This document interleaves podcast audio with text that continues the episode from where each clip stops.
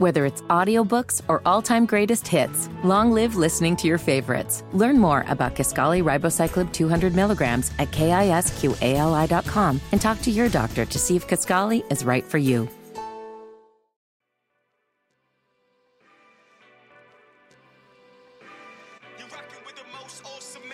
The Carl Nelson Show.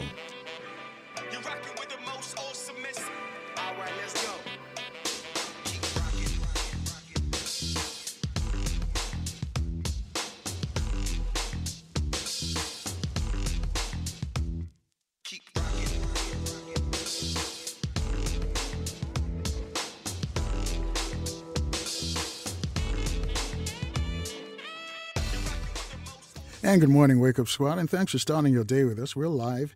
Later, Chairman Fred Hampton will join us. The chairman will discuss the recent cancellation of a Pan African conference in Ghana. Chairman will also talk about the recent transitions of people like Viola Plummer, Sekou Odinga, Ralph Poynter, Kamau Becktemba, and more. Before the chairman, though, reparations advocate Kaam Howard from Reparations United will unveil a new strategy to get the issue before the 2024 presidential candidates. But before we get started, uh, I got to ask Kevin. Good morning, Kevin. I got to ask you a question real quick. Good morning. How are you today, Carl Nelson?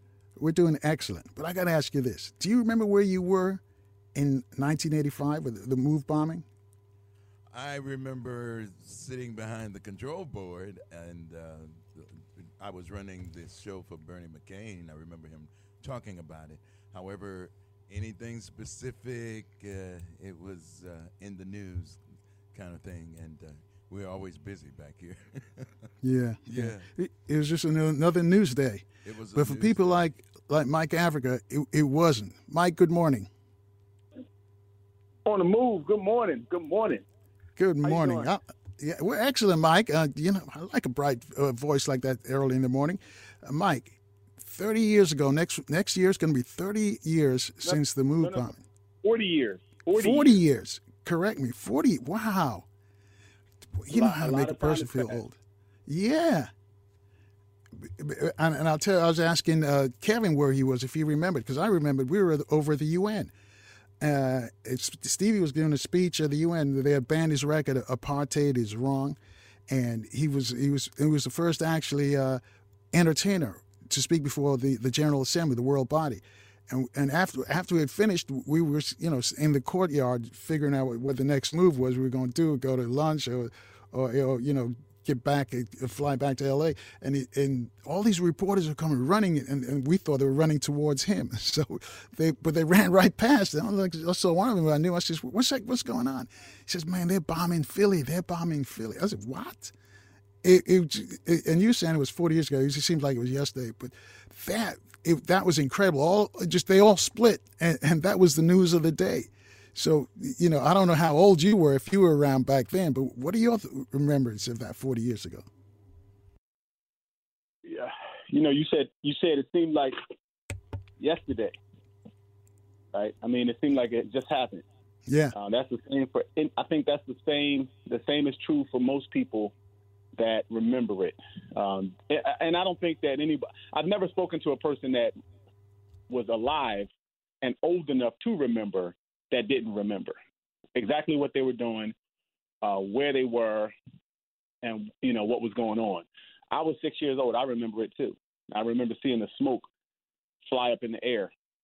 Um, that that happened on Stevie Wonder's birthday. You know, this, yeah, this that was his thing, birthday. That was his birthday. This this whole thing of, of the of, of, the bombing has been a, a, memory that a lot of people wish that, that a lot of people wish we didn't have. Um, but you know, the important thing about this that that incident, that that bombing, that murder of 11 innocent people is um, how we move forward. It's important for us to move forward and carry on um, uh, in a positive direction in their memory. And that's what I've been working on for the last, I don't know how many decades. Uh, one of those things that I've been working on uh, was to free the Move Nine, who um, are, are, nine members of the Move organization that have been unjustly incarcerated and given a 100 year sentence for the alleged death or killing of an officer, a Philadelphia police officer.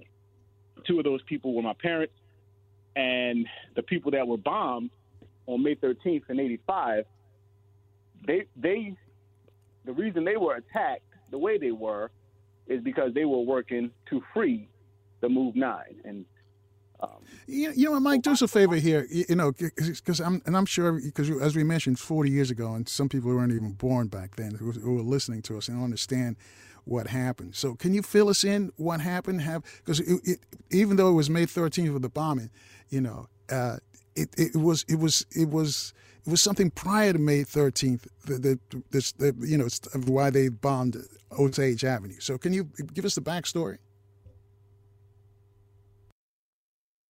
yeah, the back the backstory is the Move organization uh, was founded by John Africa, my great uncle, and he started the organization for the same reason Huey and um, rest of the members of the of the Black Panther Party created the Black Panther Party. You know, to to to resist injustice, to to get better conditions for our people. And just like the Black Panther Party, just like the BLA, just like um, all the other organizations that has risen up, Black Lives Matter and so many others, um, they were they were attacked for it. He was attacked for it because they don't want to see change. They don't want to see us prosper. So, um, but that didn't that did not deter my uncle. That did not deter our family. Um, what it did was it encouraged them to keep going, and it and it made other people who didn't understand what they were about a little bit more clear. And um, th- th- you know, the, the same way the, the police attacked the Panther Party, they attacked Move, and those those attacks led up to a confrontation on August 8th, 1978, and a shooting that involved um, my family, my parents, my uncle Chuck, and six other members uh, that were taken to jail and given 100 year sentences. And the, the remaining MOVE members were on the street and they were fighting for the release of the imprisoned MOVE members. And the the the police's response to um, my uh, my family being in prison, instead of doing an independent investigation, allowing us to do an independent investigation or look into the case that they said they admitted that move was innocent of, they decided to uh, attack our house on Osage Avenue. Was the attack expected? Were members of the MOVE organization sort of bracing, knew that they would get this response? Yeah, MOVE was clear. John Africa, other MOVE members were clear that the city was going to come after them the way they did. They were clear because they had seen it before. It was nothing new. And the reason they took that stand is because they, they there was nowhere for them to go. You know, and you know, people say it all the time. Why didn't y'all just move? Why didn't y'all go somewhere else? you know, the problem with that is, in the words of my my dear move sister Ramona Africa, what she always said is, where else are we supposed to go? Everywhere at one time was free of the system, and now the system just follows you around and and finds ways to just interfere with your life. At, at one time, the natives were here on this landmass, living living the way they were living, and here come you know these these Europeans and you know stealing their land and putting them on, on reservations. So go somewhere else. That doesn't always work for us. Yeah, and and, and, it, did, and it didn't and it didn't work then. I was in an orphanage because the city, the the city of Philadelphia sent their Philadelphia police officers to Richmond, Virginia, to raid our home down there when we did go go somewhere else, and they put us in an orphanage and abused the children for 11 days. Hmm. So, so, were you there? Were you, were you understanding of what was going on, though? You know, I was I was so young. I was six years old when the bombing was when the bomb was dropped. I was six years old. I saw it. I knew that it wasn't good. I had been through. By the time I was six years old, I had been through um, a couple police incidents where they raided our house. So I was aware that police sirens wasn't a good sign.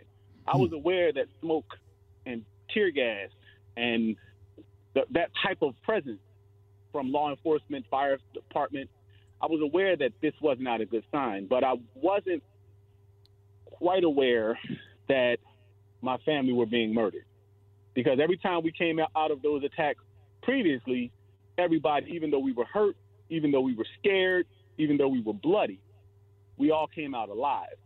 May 13th was the only time that I ever saw where our people didn't make it.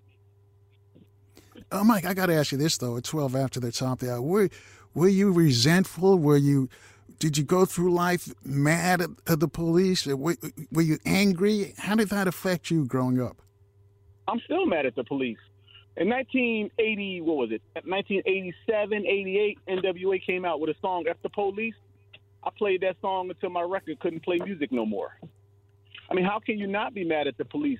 They dropped a bomb. They killed 11 people. I knew every one of those kids that was in that house. I knew every single one of them. We spent time living living together for years. You know, we were in that orphanage together, huddled up behind a hot water heater, trying to protect each other at six and seven years old from abusive caretakers. You know, I, I, of course I was mad at the police. I'm still mad. You Hmm. know, um, and I think that's why it's important for me to um, to keep going. You know, I, I, I think it's important because this this I, I had a really good conversation with my mom the other day. You know, one one of the one of the great And you know, hold on, thought right there, uh, Mike, because we're going to take a good, uh, a short break here. I want to hear that conversation you had with your mom, and I hope your mom and dad doing well, because what th- those guys went through is just, it's just unbelievable. Family, we're going to take a short break. You want to speak to Mike Africa from the Move Organization? Reach out to us at 800-450-7876, and we'll take your phone calls in four minutes right here in Baltimore on 1010 WOLB. If you're in the DMV, you're on FM 95.9 and AM 1450. WOL, where information is power.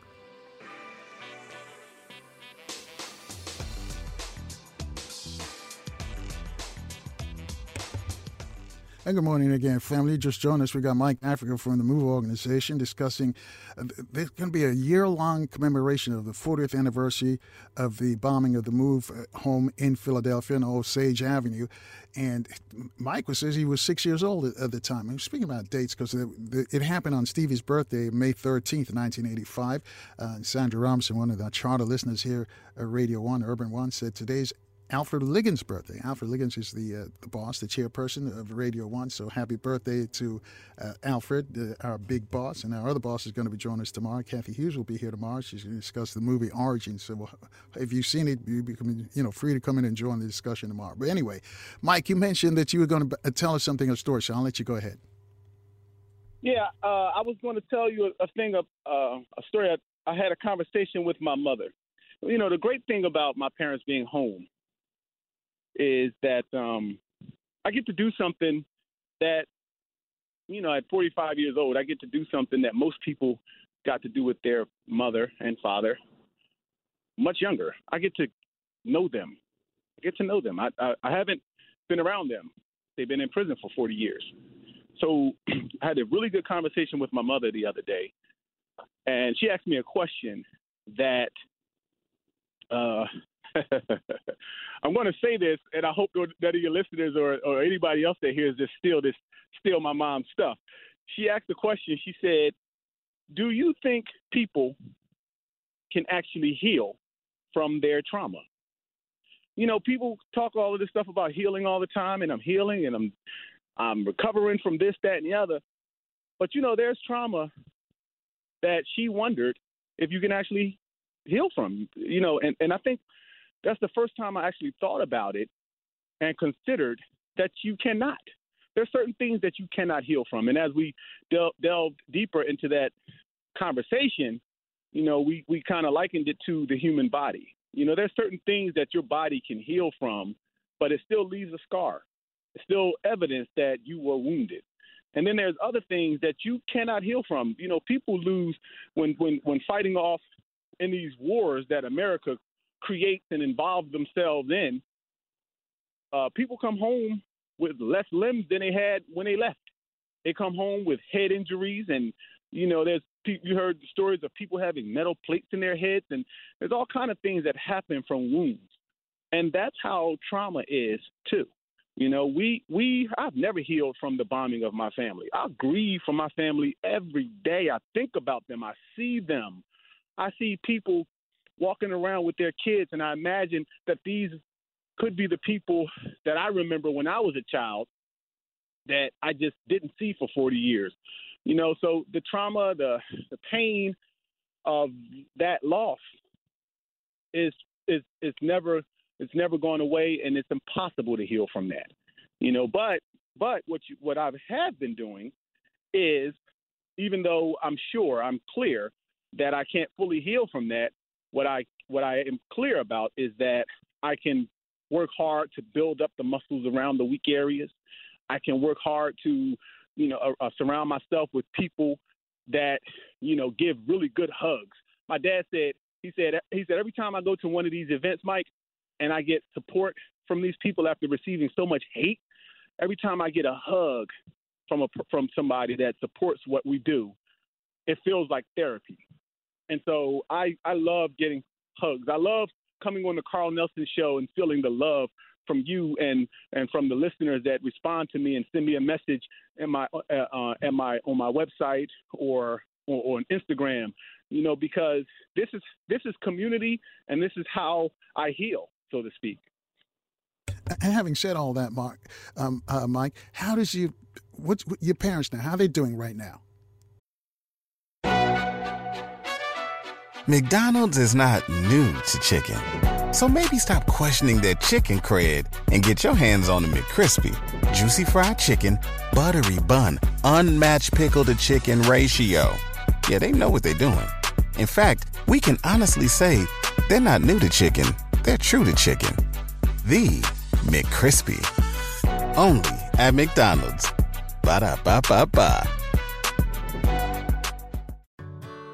Whether it's audiobooks or all-time greatest hits, long live listening to your favorites. Learn more about Kisqali Ribociclib 200 milligrams at kisqali.com and talk to your doctor to see if Kisqali is right for you. They are doing fantastic you know, I couldn't ask for a better situation given all the circumstances. You know, it's a it's a real it was a real good chance that they would have never come home come home from prison. It was another really good chance that they could have died in prison the way Merle did. Merle was in prison with them, and she died at nearly 20 years in. And Phil, Phil was Phil was Uncle Phil, you know, and he he passed away in that jail cell after 37 years. You know, and my parents who also had their own physical illnesses and ailments, that same thing could have happened to them. You know, or like my Uncle Chuck, who got out after 41 and a half years, and then he died on in, in September on the end, the same day that Birdie died, just a few years later in uh, in 2020. So, you know, it could it could be very different. So I, you know, I, I have a saying that I say when people I go to the gym every morning. I'm actually at the gym right now. All my gym buddies are staring at me like right right now, cheering me on. Um, I have a saying when people ask me how how am I doing, I say it's a good day. You know, or I say it's it's hard to be better. You know, because I, I cherish these moments that I have with my family. I cherish these moments that I have above ground. And no matter what has happened to me over the years, even though I've gone through tremendous struggles and trauma, I refuse to allow those horrible, bad times of my life to get me down. I got to stay on the move. I feel great, and my parents are doing great. Ah, Shay. So they're not bitter at all. Of course, they're bitter. this is, you know, this that, that's a part of the experiences that they had. They're oh, they're definitely bitter. They're definitely angry. They're definitely dissatisfied and unhappy, and every other uh, verb and, and, and adjective that goes along with it. However, we don't focus on those things and that bitterness we we like to focus on and encourage the positivity. And so, yeah, I'm mad too. Like I said, I, you know, it's it's it's it's hard to it's hard to not how can you not be mad? I mean, people that was not even connected to our family in any kind of blood relation or even know us, they are they're mad about what happened to our family. But you still go on and you still use the positive aspects of your life to keep moving.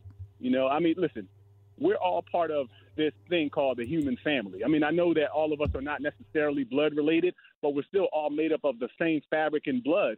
What happens to one is potentially something that could happen to us all. So people are definitely affected by what happened. However, you know, you just keep on moving and you use the positivity uh, as fuel, you know, and that's just what it is. Yeah, amen on that one. 28 after the top there. Mark's in Baltimore's got a question for you. He's on line two. Good morning, Mark. Uh, yes, sir. Good morning, gentlemen. Um, I had a. Uh, this is an interesting question. I live in Baltimore City, Maryland, and we have something which is now called the Civilian Review Board uh, that reviews any uh, potential police uh, claims claims of police brutality or malfeasance, if you will, in the system. And it's the board is, uh, uh, consists of citizens from the city, people from the local community, health specialists, and the like. So, and I'm assuming some cities, other cities, have this type of system or are thinking about it. So, what is your opinion? First of all, where you live, do they have a civilian review board to review uh, police brutality and what they have done, you know, great or small, and what, and how do people um, can get more involved in uh, working, you know, with the community to uh, uh, try to coordinate a better relationship with the police department. And what do you think about that? Uh, thank you. All right, thanks, Mark. Let me throw this on there as well, Mike. Uh, did any of the police officers apologize? Were they imprisoned? Were they punished for, for dropping the bomb? Well, that's a good question. Both of those are really good questions. Uh, to answer your question first, Carl, uh, yeah, no, the police were never charged. They were never put in handcuffs. They were never put in the jail cell. They were never made to suffer any punishment. They they went to court. Uh, Ramona filed a civil suit against them, suing the, the mayor of Wilson, uh, Wilson Goode, who was the commander in chief at the time, the, the fire commissioner who let the fire burn, the police commissioner that ordered his men to shoot 10,000 rounds at our family. And they've never suffered any punishment ever. They've never been questioned. They've never been accused. They've never been labeled ever. Even though I have a death certificate that shows that the murder of my family was actually murder, homicide, homicide. It says on the death certificate, homicide. There is only one group of people that were out there that dropped the bomb, that shot those thousands of rounds, that shot that water, those water cannons from the fire department. They were, and, and the death certificate says homicide, but no one from the police were ever charged. No official ever. And yeah, they do have a, a thing called the Conviction Integrity Unit here. And Larry Krasner, District Attorney Larry Krasner, the progressive district attorney, he has been active, actively working on over overturning some cases, uh, looking at cases, reviewing cases, and he's been fought all the way by the Fraternal Order of Police. And you know, we as citizens, we are in a bind with that because, you know, when, when people have been screaming defund the police for the last two or three years, a lot of civilians have been saying we need the police.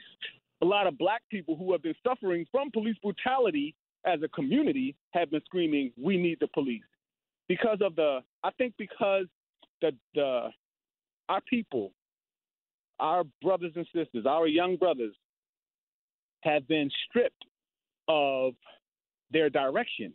You know, gentrification has been an effect on the black population's brains, on our minds, long before it ever entered our neighborhoods. And we've been displaced. Our culture has been taken, you know, and then and then they uh, interfere, they intercede, they get in the way of our direction and what we're doing and, and who we are and what we want to be and they they dis- displace us and leave us abandoned and nowhere to go. So people, it takes a while for people to realize what's going on, and that's what's happening with the black community here in Philadelphia. And so, what we have to do is we have to get ourselves together. We have to understand the importance of doing for ourselves. We have to stop waiting for somebody to come and save us, somebody to come and help us.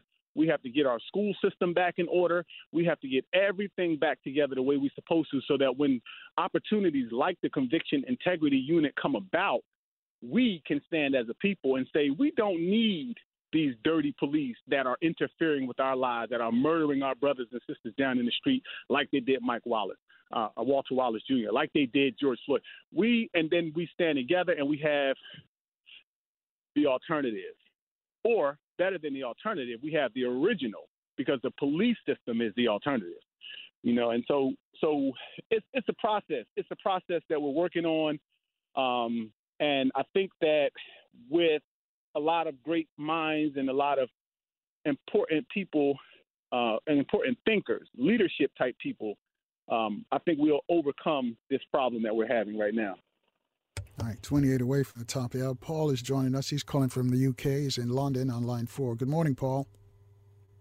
Good morning, Baba Kwesi. Um, it's such a, a, privilege to be able to speak on this platform. And uh, good morning to your absolutely astounding and wonderful guest. My brother, can, can I just ask you a question? Um, when were you born? I was born 1978, September 15th. I am a Virgo. okay, okay, 1978. I was born in the 70s too. But, you know, um, I learned about what happened to you and your, your family through watching a video. Uh, and uh, it was just mind numbing. I, I couldn't actually believe that actually took place. It, and it's still shocking to this day. Brother, what you've been through and the way you articulate yourself and the energy you carry is absolutely special, very special. You know, it's so special. And I don't know, I didn't hear the beginning of, of when you came on the show, but I don't know if uh, you've been approached to make a documentary or a video or a, a movie or some sort of information to carry that message to the world. I'm in the UK, as you've heard, and I, and to be honest with you, I don't believe, I don't actually know, but I don't believe many people know this story. Um, I don't hear people talk about it very much. Uh, I've heard one characters on certain conscious radios mention it, but people do not know it. So you you have a role to play in bringing this story to the world because my message to you is this: one one one weapon you have, a very powerful weapon you have, is truth and you are the truth. What's happened to you is the truth, and you can take that truth and shame the devil. And this is All what right. we need to do. We need to shame the devil. So, right, and Paul, we got to take a quick break here. So, uh, if you want to hold on and finish your, your question or your comment for Mike, we'll do that. But we got to step aside and take a quick break. Family, you too can join us. Reach out to us at 800 450 7876. Your phone calls in four minutes right here in Baltimore on 1010 WOLB. If you're in the DMV, we're on FM 95.9 and AM 1450 WOL, where information is power. And good morning once again, family. 21 minutes away from the top of the hour with Mike Africa from the MOVE organization. Before we go back to Mike, let me just remind you, coming up later today, we're going to hear from Chairman Fred Hampton. Chairman Fred's going to talk a, lot of stuff, but one of the things he wants to talk about this Pan African conference that was uh, scheduled in Ghana and was canceled at the last minute. You're going to hear Fred was on one of the speakers along with uh, Julius uh, Malema, uh, Professor PLO Lumumba, and also Ambassador Chihombori-Quao. And so he's going to explain what happened there. Also, before that, we're going to speak with uh, or um, who are we going to speak with? Oh, reparations advocate uh, Kaam Howard's going to join us from Reparations United. They've ch- changing their tactics now to get reparations in front of some of these politicians. And later this week, we're going to speak with a geopolitical analyst Matthew Hoh. Matthew is going to tell us how close we are to World War III. If you've seen in the news recently, a drone strike killed three African American servicemen. We want to see do Black lives really matter? Will this start a greater war through the Arab world? Well. Uh, uh, geopolitical analyst Matthew Hoh is going to break that down for us. Urban One founder Cathy Hughes is going to join us as well. She's going to discuss the Ava DuVernay uh, uh, movie, uh, Origin. It's about class and race, something we talked about with uh, Baba Lumumba last week. Also, Neely Fuller Jr. will be here as well. So if you're in Baltimore, make sure your radio's locked in tight on 1010 WOLB. If you're in the DMV, run FM 95.9 and AM 1450 WOL. All right, uh, let's go see if Paul is. Paul, are you still with us? I'm still here, um, Baba. Yeah, thank you. Um, yeah, my I guess my question is uh, if if no one's approached the brother to uh, make a documentary or film, I suggest he take some steps to do that because he, he, I mean, the way he articulates himself and the energy he carries, I think it would be a worthwhile thing because we he does need to take this story uh, to America and outside of America. You know, well done, brother, and just keep up the good work. That's it. You know, I, I agree. I, I, but, Mike, before you respond, I just want to say I agree. I think you should think about that, doing looking at it from your terms.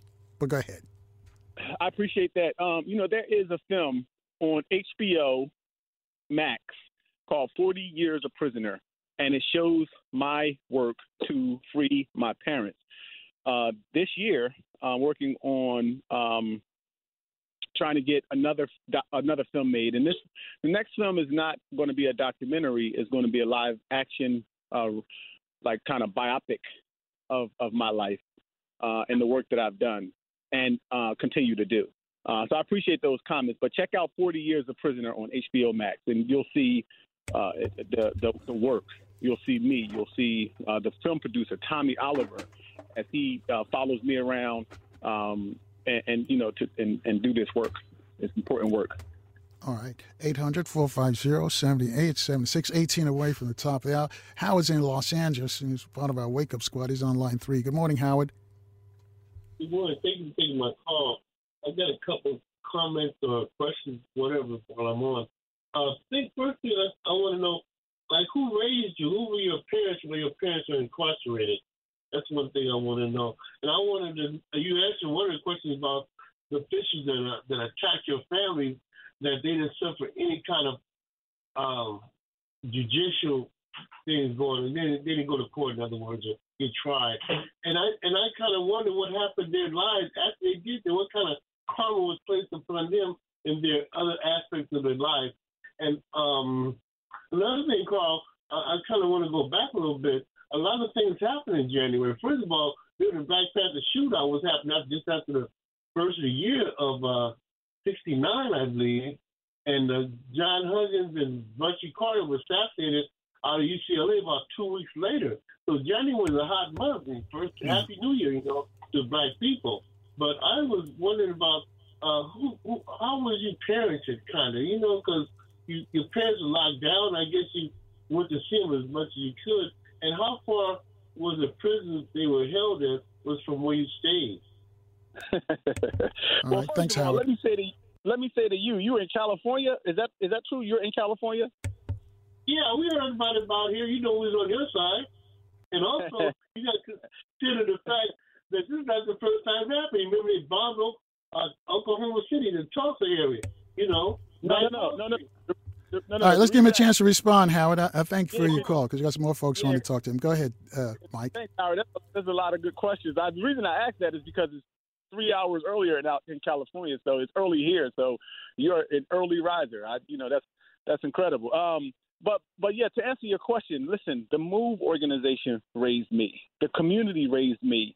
My uh, my grandmother. It started with my aunt and my grandmother, and I have a lot of aunties. My aunt Gail, my aunt Sharon. I have um, uh, then I have my Move sisters, uh, aunties, uh, Pam and Ramona and Alberta and Sue. A lot of people raised me, and then I have the Move uncles, uh, Mo Africa and Carlos, and that's just been the way my life has been. I've I've lived with multiple families throughout my life. Um, they say it takes a village to raise a child. Well, I am that child, you know. And um, also, I tell you what, um, my my parents, even though they were in prison, they could not be there to raise me on a daily basis. But I'll tell you, the impact that they have had on my life has been invaluable you know, my father is, to me, my father is the greatest man alive. He taught me about how to respect women. He taught me about how to take care of myself in terms of respect and in terms of health and fitness and in terms of um, under, understanding how to recognize um, valuable people that can really help me in my life. And his example uh, and of love that he's always had for my mother and how, that he's always had for our family has been uh, a lesson and a gift that I could never really like get from anywhere else. Uh, my mom has been strong and having giving birth to me in a jail cell has been a, an example that's been everlasting in my life. That you know is an example of strength and the way she got me out of that jail without being harmed by a fish by uh, by prison guards you know that example those those those incidents, they were always really impactful on my life. The community of Move raised me, and I'm so proud of my family, and I appreciate them, and I love them for it forever.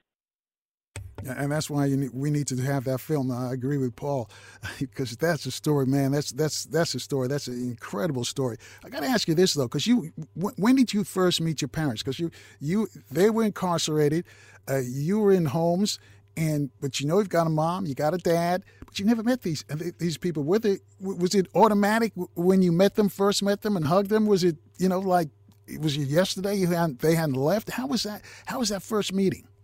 What's that first meeting like? Right? A lot of people ask me that question because most people don't remember when they first met their parents. They don't remember like having to be told, uh, "This I'm mom, I'm dad."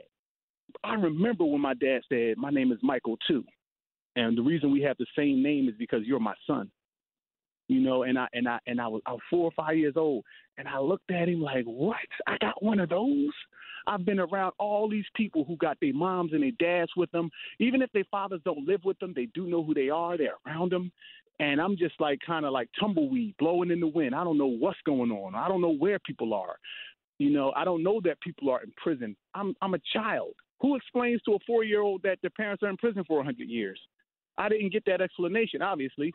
So I remember my grandmother taking me to see my dad, and I remember him whispering that in my ear, "I'm your father," you know, and that was that was the, sort of the same way that I met my mother for the first time, reintroduced to her after years of separation, and you know, be, being raised by my aunt who who had kids of her own, you know, and they and they began to call her mom and I assumed that she must be my mother too. And when mm. she told me she wasn't, I was confused. And then shortly after that, she took me to see my mother.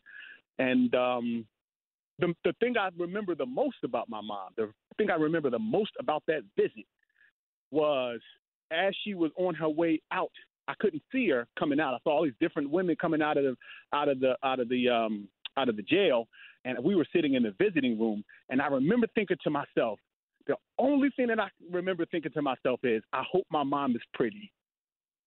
I was five, six years old. I, I just hope she's pretty. And when she came out, and I saw the sun shining on her skin, and she had that beam right on her forehead, and I was, and I remember thinking to myself, yes, she's beautiful.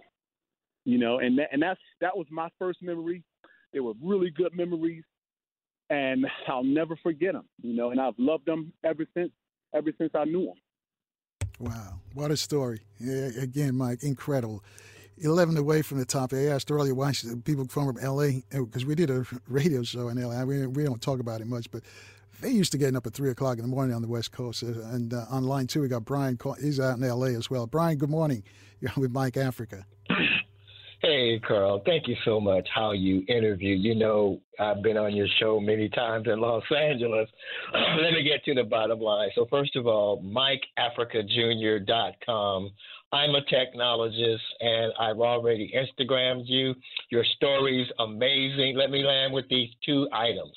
Using the term defund police is one of the scariest terms especially to black people that unfortunately too frequently live in the hood. So we've got to use different terminology. And the term that I'm recommending today, and not only me, but others, is detasking. So their task is to do some stuff, but not defund. And we can talk more about this. And then finally, regarding reparations, we also have to be careful with using the money. Give us the money so again, get the money for reparations. We got to be careful with that. And again, defunding, we got to be careful with that. Again, I reached out to you on Instagram. I would love to support everything you're doing. You have a story that is unbelievable, and I'm in 100% support. Thank you, Carl, for all that you do. I'm done. Right, thanks, Brian. Uh, how about that, Mike? The, the, the wording, you think we, we could use choose different wording than defund the police? You have to be this is this is the importance of community and working together and being to, able to recognize the insights that other people have you know if, if somebody recognizes it from their point of view that that different wording but the same action that leads to positive change in a community, if that is what it takes, and that's what he recognizes that that's what it takes, you have to move with that. You know, I mean, everybody are not going to get on board with changing words or, or rewording or whatever, um, but you have to respect it because he obviously put some work into that comment. There's there's something that is behind it. It's not just something that he's saying because he just don't like the word defund, right? So there is a respect that comes with that, and um, you have to consider it. You have to consider it, and um, I think he's right. When you hear when you hear people that say, "I got aunt that," you know, they hear defund the police, they get scared. So he's he's right about that. You know, um, I think it's important for people to have something that they can feel comfortable in. If they're going to fall out of this old way of doing things, they need to feel comfortable that the new way of doing things is going to give them security and protection. You know, even though the police don't necessarily do that all the time, people feel like they, they need to feel secure. And that's the that's the big thing. So even even using the word defund to some people makes them feel insecure. So I think he has something something there that, that definitely needs to be explored. Right, eight away from the top. We're coming on a break real soon. But what role did Wilson Goode play in the 85 bombing? You know, I think that's a that's a really important question, and I think the the, the answer is equally important. Um, I can say that most of the police officers that were at the house shooting at my family were Rizzo's cops, and I think that um, you know, not to take anything off of Wilson Goode, but I, I do believe that um, people wanted to see Wilson Goode in place. Some people wanted to see him in office because they wanted to see a change from what was happening under the Rizzo administration. And I think that there was a plan in place to do what exactly what happened, but to have that with a white face um, would have been a lot more um, explosive in the community than if a blackface did it because it kind of split the support and the reaction from people. So I, I, do believe that Wilson Goode played a part in what happened to our family in terms of covering things up and not being honest about what was happening. But I also do not believe that Wilson Goode created a plan to drop the bomb and kill my family. I do not. All right, hold that thought right there. We got to take another quick break. When we come back, Mark in, in Baltimore has a question for you. And I got a question about, about Wilson Goode, and I'll let you respond on the other side, though. If he, if, if he ever approached you or any members of the family and sort of apologized, because it's, it's hard for me to think that a black man would do that. And then, and saw what happened, the destruction, and, and even have to pull you to the side and, you know, don't tell anybody, man. But man, I, am sorry, you know, they, you know that, that kind of thing. But I'll let you respond when we get back. Six away from the top, they have family. Our guest is Mike Africa from the Move Organization, discussing the 1985 attack on his home in Philadelphia on Osage Avenue. We're back in four minutes with your comments from Mark and Bob in Buffalo. Got questions for him right here in Baltimore on 1010 WOLB, or if you're in the DMV, we're on FM 95.9 and AM 1450. WOL, where information is power.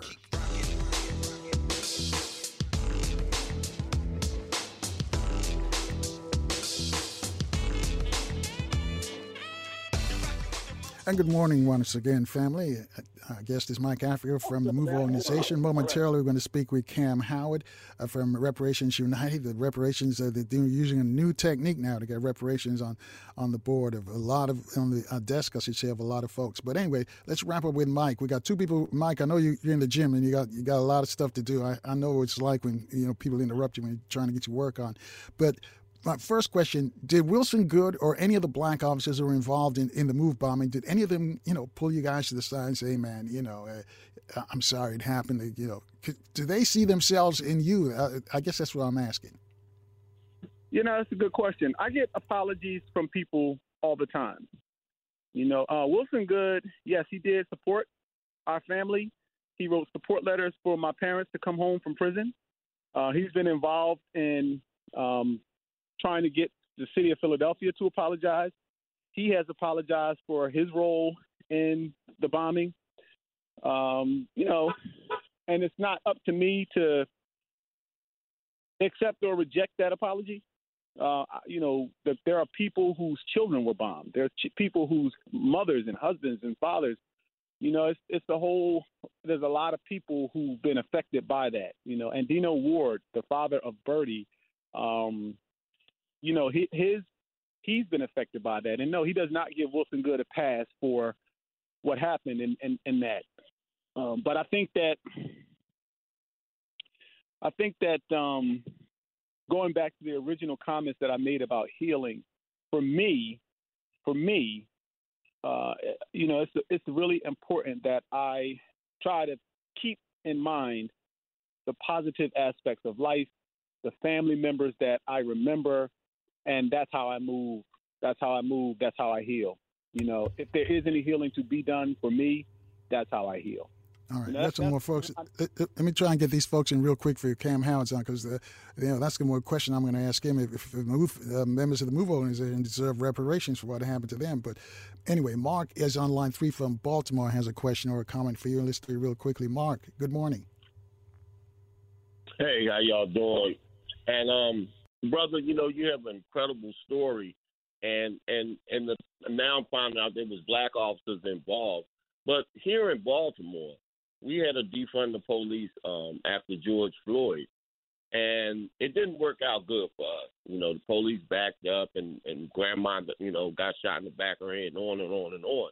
But uh, my thing is, um, I think we should, re- you know, go reform the police, and we have so many black officers that's that's involved in a lot of this stuff now. Uh, like George Floyd, it was a black officer that helped hold him down. So you know, we we we have to have a broad brush, and I think if me and you were there, uh, George Floyd would still be alive. So I mean, there's a lot of black officers involved in a lot of these tragedies now too. So what do we All do? right. Well, All right, You know, thank, thanks, Mark. That, that's always been the case. You know, you got the the house Negro and the field Negro. I mean, that's always been the case. I think I think the real important thing that people either don't pay attention to, don't recognize, don't see, or whatever, is that we got to do for ourselves. There, there's no reason for us to have um, things in society the way they are with the police, the politicians, or anybody else. You know, we we we ha- we are a community ourselves. We don't need other people to do anything for our for us. We can do everything that we need for ourselves. And I think that the problem is, like I said about the gentrification, how gentrification has been um, enforced on our minds long before it made it into our communities. And because we've been displaced, and because our leaders have been assassinated, and because people fear taking a step toward making a change, uh, you know, we are stuck in this position. But listen, just because something is hard don't mean you shouldn't do it. This stuff is necessary. We got to protect ourselves. We got to do for ourselves. And that's the message that I want to send out there to all my brothers, especially the brothers, the black brothers that, you know, that that need direction. Listen, treat your learn to treat your woman better. Learn to treat your brothers and sisters better. Learn learn to to to be the men that men used to be the way we were taught with discipline and uh, respect and responsibility. We've come so far away from our inherent values and our culture that it's unrecognizable to our to our young brothers anymore. It's laughed at anymore. You know, and, and until we get back to those basic principles, that fundamental activity that we had in our everyday lives and in our everyday homes, we're always going to be in need of some kind of person to save us, to come help us. I would never vote for any of these raggedy, crooked, rotten politicians because they All don't right. represent my interests. I represent my interests. My family, my community represent my interests. I am an example of what community does. I'm angry, but instead of picking up a gun, I try to pick up some words to try to use them to encourage people to keep moving. You know, and I think that, listen, I, defund the police, great. Yes, defund the police. Take that money and reallocate it to, to, to the school system and stop taking our school programs away so that our children can know how to write in cursive. I mean, there's so many problems that we have with this system, and instead of doing for ourselves, we look for somebody else to do it, and we don't need anybody else to do it. We already know what the problems are. All we got to do is put one foot forward toward making the change to make it better. That's All what it's Six, about. Six after the top of the hour, Mike. We're gonna move on because we uh, brother Kaam's on deck. We'll get to him in momentarily. But Bob in Buffalo has a question or a comment for you. He's on line four. Bob, good morning. You're on with Mike Africa. Yes, good day. Wise words from a young man. Uh, thank you, sir. Uh, we who believe in freedom cannot rest. I think that we have to redistribute the pain or redistribute the, the responsibility. When rogue officers act out, it is not them who are held responsible. It's the citizens of the city who pay the cost. There has to be some kind of way to hold them personally responsible so they're not allowed to collect their pension and and rest in peace. We have to hold them personally responsible so they can feel the pain, so they can feel the results of their actions, and not put it on the citizenry of the city to pay for the wrongdoings of rogue officers. Thank you, brother, for your words, your wisdom, and on the move. God bless. that's right, on the move. God bless you right back. Yeah, I mean, there's this thing called qualified immunity that's going to prevent uh, officers from, from suffering any consequences as a result of their actions and wrongdoing in the community. Um, but yeah, I mean, that could be examined as well. You know, listen, let me tell y'all something. And I don't, you know, before we get, before I lose time and not get this out there for the people, I'm doing this thing called the 13 Run Challenge. McDonald's is not new to chicken. So maybe stop questioning their chicken cred and get your hands on the McCrispy. Juicy fried chicken, buttery bun, unmatched pickle to chicken ratio. Yeah, they know what they're doing. In fact, we can honestly say they're not new to chicken, they're true to chicken. The McCrispy. Only at McDonald's. Ba da ba ba ba. Whether it's audiobooks or all-time greatest hits, long live listening to your favorites. Learn more about Kisqali Ribociclib 200 milligrams at kisqali.com and talk to your doctor to see if Kisqali is right for you. This is how I heal. The 13 Run Challenge. For 13 months, starting in the month of May, I'm going to run 13 miles. Each mile and each run is going to represent one of the people that that had a bomb dropped on them on May 13th. You know, from leading up to the bombing, leading up to the 40 year anniversary of the bombing. Um, health and fitness is really important to me. Uh, it's important to my family. This is what I remember my family members, the children doing. We ran together, we played together.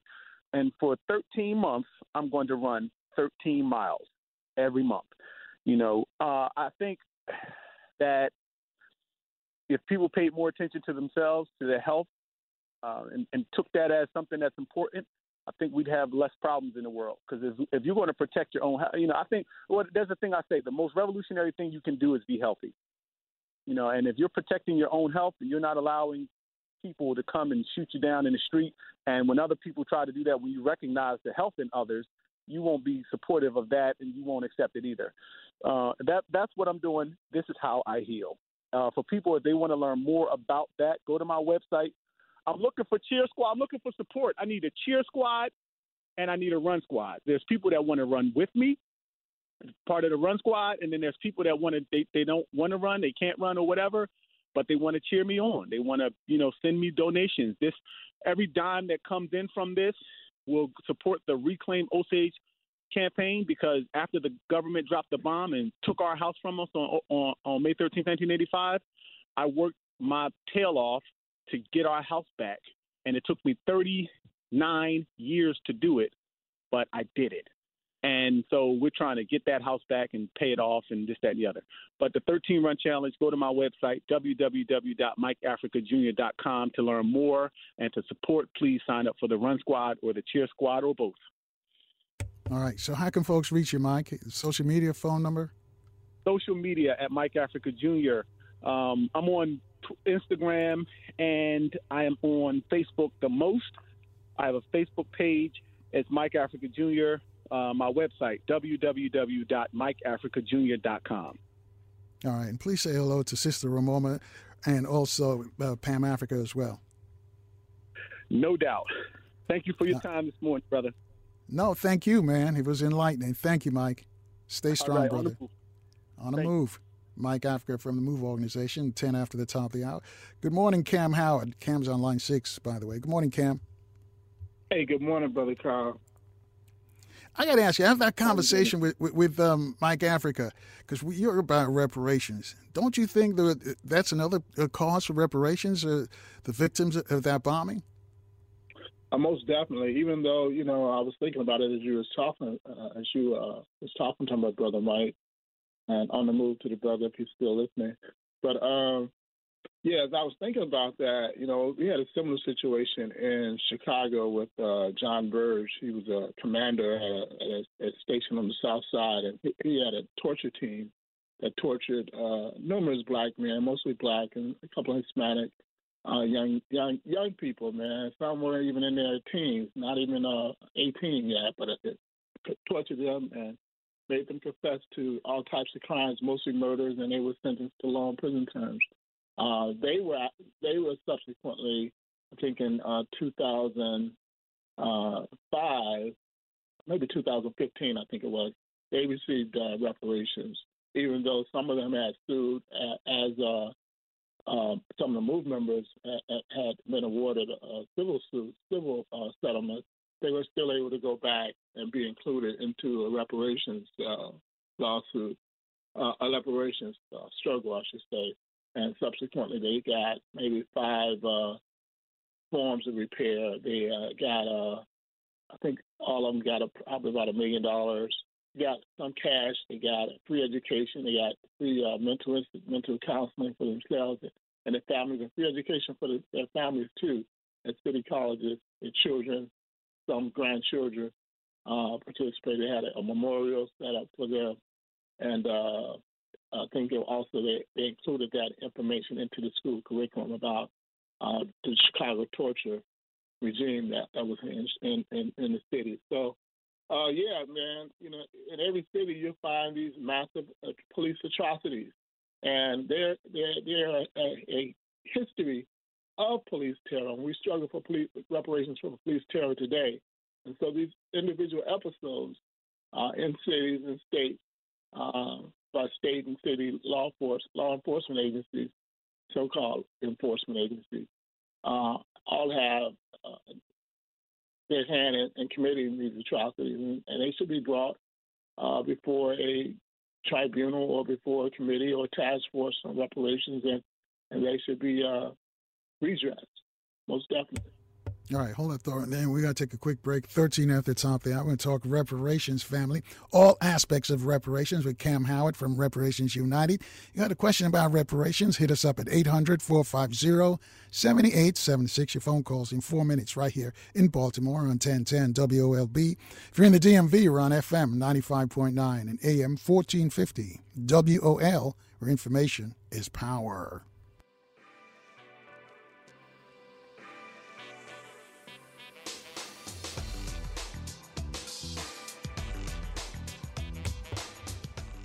And good morning once again, family. 21 minutes after the top there with reparations advocate Kaam Howard from Reparations United. And Kaam, uh, I, and I sent you this article, I think it was in the Washington Post, that said that many African Americans believe we deserve reparations, but they're cynical about whether or not we can we can receive or get reparations. I want to get your thoughts on that. Yeah, that's you know that's true. You know, there's always been you know a lot of people say you know I I believe in it, I want it, but I don't think I'll see it in my lifetime. You've heard that. I've heard that as long as I've been in the movement, and some people are right. I, have been right. You know, they have no transition you know to the ancestor realm and have not seen reparations. Uh, but you know, um, we we had a, we had a time right now. We had a, at a time where this is so very possible. Um, there's been a tremendous amount of alignment uh, in the movement that has you know brought us to a point where we're really on the cusp of actually achieving it. But you know, it's, it's still a struggle, and unless we you know do the things necessary, this time, this most um, potential time will, will, will pass us by. So we really have to seize this time, make the best of it, and we can receive it, and we are receiving reparations at some level, uh, particularly in local spaces. You know, if you really understand reparations from an international perspective, you know, apologies and museums and monuments and markers and street naming. All those are considered parts of reparations, but certainly not uh, the restitution and compensation that we look for. You know, Attorney Malik Shabazz is is uh, putting together or working with a group putting together so that everybody sings from the same hymn sheet when it comes to reparations. How is that going? Because we have different groups all over the country, over the world, actually working on reparations. Some have been doing it for years, and you know, it's one of the hardest things for us as a people is, is to, you know, just just to unite, just to be on, on, on one thought. So, how is that coming? in regards to uh, Brother Malik Shabazz's work or the unification of the movement? The, both, the unification of the movement, really. Well, uh, you know, that's that's a challenge. We have uh, a, a, great deal of contention in the movement right now. Uh, my organization, Reparation United, you know, was one of the reasons we formed to try to address the contentions. The contentions um, consist of those who have one position or another around eligibility, who should receive reparations, around what forms reparations should take, and around um, what we call ourselves as, as people who have endured uh, 400 years of atrocities in this country. Uh, and those contentions have really caused uh, a lot of acrimony and, in the movement and uh, negative uh, actions, as well as statements, as well as it's been totally distracting in the movement from serious work that we need to be doing around our mission.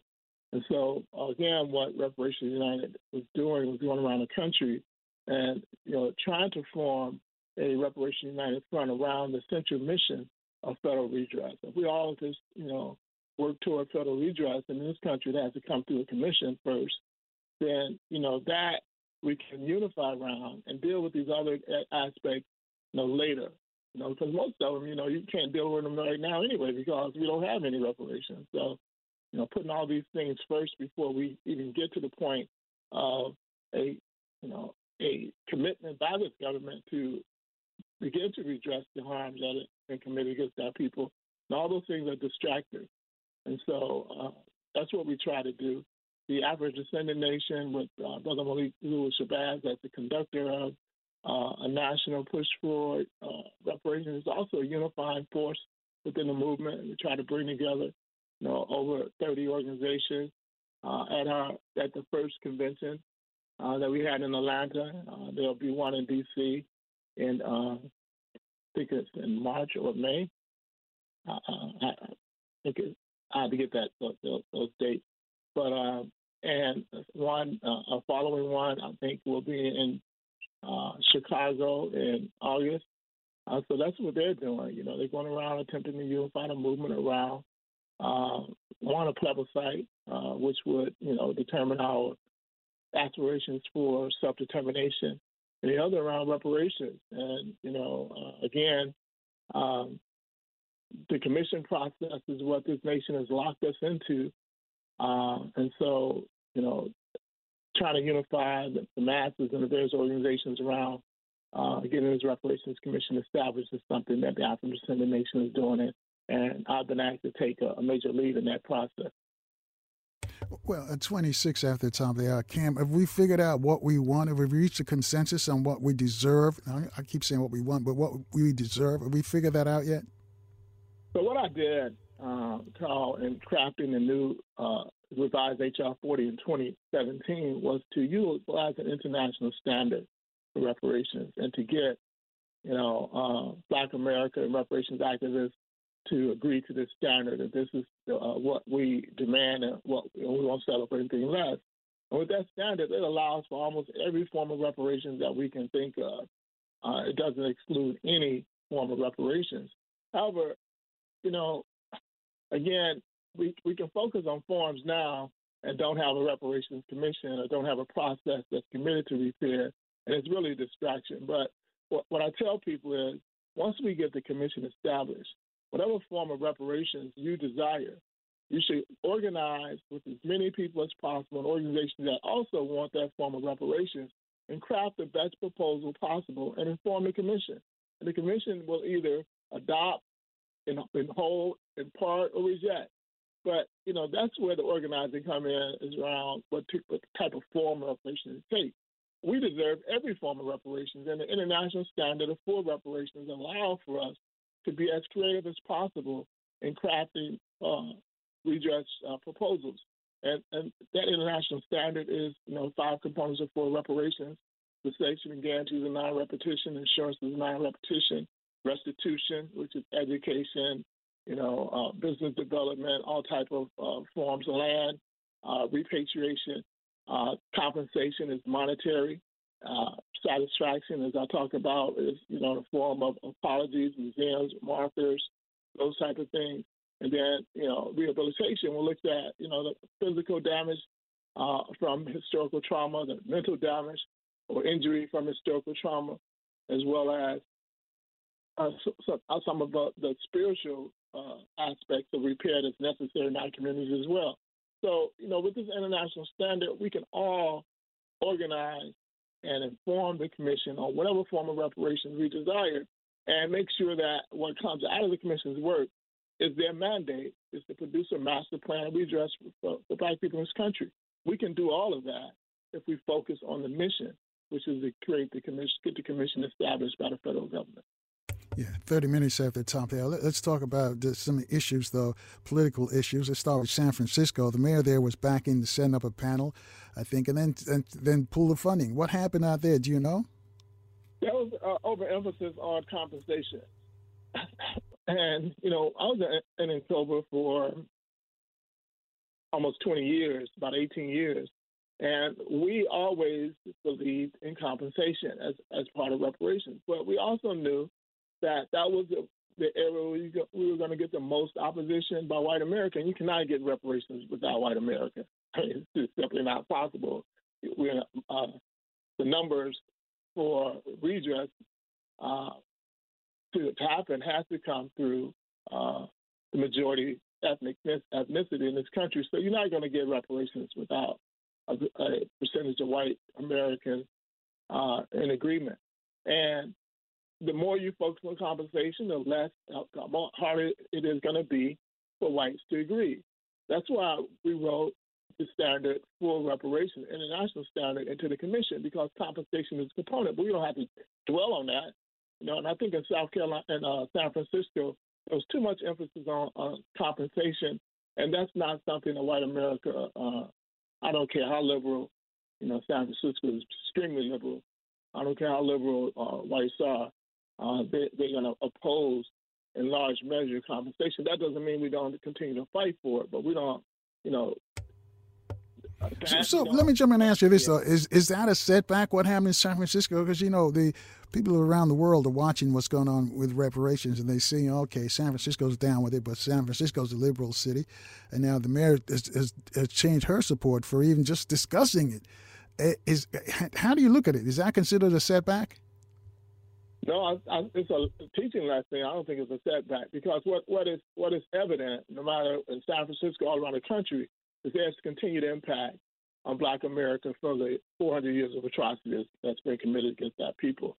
And as long as we have that continued impact, you know, there's there's always the ability to point that out in a way that you can build uh, collaborative collaborativeness and allies to support your your uh, your campaign for redress. And so as we continue to focus on the continued impact, uh, that won't go away unless federal resources and resources, you know, even at state and local level, are targeted towards this impact.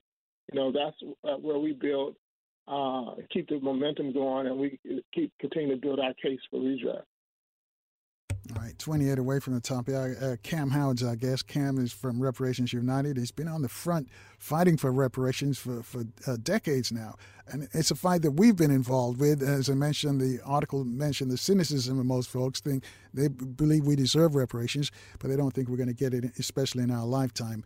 Uh, Kaam, having said that, you, are you still optimistic, though, with all the hurdles that you see in front of us? I'm extremely optimistic, and that's why you know I created uh, a national campaign called EarnTheBlackVote.net, Earn the Black Vote, and you can go to EarnTheBlackVote.net and join the campaign. I'm extremely optimistic because, you know, like I said, there's an alignment of, of forces right now that if we actually mobilize around these forces, we can actually win right now. And what do I mean by that? We're in an election cycle, and for president, and as we know, that whoever wins, the party and wins, controls a tremendous amount of power, not only in this country but globally, uh, economic, military, uh, and otherwise. And so there is a extreme battle for the black vote right now. The black vote is a key demographic uh, on who wins in this election. And and since that's the case, and both of these parties want a portion of the black vote, Biden needs 90 percent. The Republican Party only needs 20 percent. They're struggling, fighting to get this vote. In the past, the Republicans have uh, tried to suppress the black vote. What, what we'll find in history, Brother uh, Carl, is that since 1952, the Republican Party has won a majority of the white vote in every election since 1952. That's over 75 years. The only way you had Democratic Party president in that particular time is because the black vote made the difference. We gave this country President Kennedy. Kennedy only won 49% of the white vote. The black vote, which is 8% of the voting party, uh, voting uh, electorate in this country at that time, we voted over 80 plus percent for Kennedy, and that was the difference. We gave the country Carter, we gave the country um, Clinton twice, Obama twice, and we gave the country Biden. Our vote has been the deciding factor on every Democratic president's victory why we don't. All right, hold on thought right there, because we're gonna take a quick break. When we come back, though, tell us how we can how can we leverage that that advantage that we have as voters to get reparations on the ballot, or just have one of these uh, presidential candidates, or even the, uh, the, the third party candidates discuss reparations. I'll let you tackle that when we get back. Six minutes away, uh, uh 26 actually from the top. I'll be back in four minutes though. Do you want to join this conversation, family? Reach out to us. talk about reparations at 800 450 7876. Kaam will take your phone calls in four minutes right here in Baltimore on 1010 WOLB. You're in the DMV, we're on FM 95.9 and AM 1450. WOL, where information is power. And good morning again, family. 20 minutes away from the top of the hour with our guest, Kaam Howard. Kaam's from Reparations United. He's been in the reparations fight for decades, discussing the latest developments as far as reparations is concerned. He's talking about earn the black vote. We're going to talk about that with Kaam. But before I do that, let me just remind you later this morning, we're going to speak with Chairman Fred Hampton out of Chicago. Uh, Chairman Fred was part of this uh, panel, Pan African panel. It was supposed to speak in Ghana, and it was abruptly canceled, you know, along with Julius Malema, Professor PLO Lumumba, and Ambassador Chihombori Quao. They're all on the panel, so uh, Chairman is going to give us the backstory of what happened there. Also, to talk about the transition of some of our people, people like Sekou Odinga, Viola Plummer, and more. And, but coming up later this week, we're going to hear from geopolitical analyst uh, Matthew Hoh. Now, Matthew is going to discuss whether this, the recent drone strike that killed three American service people will trigger us into World War III. The issue is three of those, the, the, those three victims are African Americans, two brothers and a sister.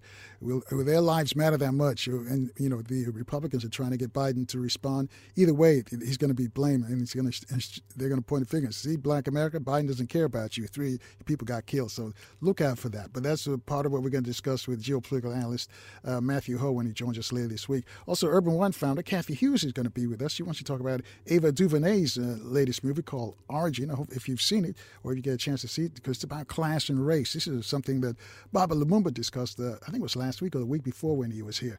Also, Neely Fuller Jr. will be here as well before the week's out. So if you're in Baltimore, make sure your radio's locked in tight, real tight on 1010 WOLB. If you're in the DMV, we're on FM 95.9 and AM 1450 WOL. All right, Kaam, let's talk about the politics of this thing now. He says, earn the black vote. Is this you're going to offer this to the, the independents, the, the, the of course the Democrats and the and, and the, the Democratic uh, standard bearer and the Republican standard bearer? They're probably already known by now. But is, is this going to be all of the people who are running for office? Are they going to be offered a chance to? Uh, you think that we should leverage our black vote with them? McDonald's is not new to chicken. So maybe stop questioning their chicken cred and get your hands on the McCrispy. Juicy fried chicken, buttery bun, unmatched pickle to chicken ratio. Yeah, they know what they're doing. In fact, we can honestly say they're not new to chicken, they're true to chicken. The McCrispy. Only at McDonald's. Ba da ba ba ba. Whether it's audiobooks or all-time greatest hits, long live listening to your favorites. Learn more about Kisqali Ribociclib 200 milligrams at kisqali.com and talk to your doctor to see if Kisqali is right for you. So it's not about uh, future promises, about what is going to happen if someone get elected. This is about what the two power players can do right now. Right now, the Democratic Party has a president who's in power right now who can establish a reparations commission by executive order. If he wants the black vote in November, we're saying this must be done now before the election. We're not going to wait. It's going to be too late at that particular time. Same thing with the Republican Party. We're not talking about Trump, you know, or any uh, Republican candidate that can do something once they come in. The Republicans control the House. They can call the bill to the floor tomorrow. And same way the president can, can uh, establish a reparations commission through executive order tomorrow. Both parties have the power right now to act. And because we, over the last several years, we built the political will in this country, particularly the Democratic Party, with over 220 federal lawmakers signed on to the reparations bill, either in the, in the Senate or the or the House. Hundreds of local Democratic elected leaders are pushing reparations around the country. And then the Democratic Party, we have polls that show that about 65% of Democratic Party voters favor uh, reparations commission. And so we built a political will within that party to establish that, to give the president enough confidence to know that this is something that, if done, you know, it will speak loudly to, you know, the black voters as well as Democratic uh, Party uh, leadership. Enough of them anyway, and then he just has to convince the others. But we we built the will. We have a tremendous amount of dependency uh, that the party has on our vote, and so we had an opportune time to actually force this president to do what we want him to do. And again, if the Republican Party uh, wants that 20% of the black voters that they need to win, then um, have Mike Johnson call this bill to the floor now. We're not talking about after the election. We, we have this power now. We have this leverage because there's an election.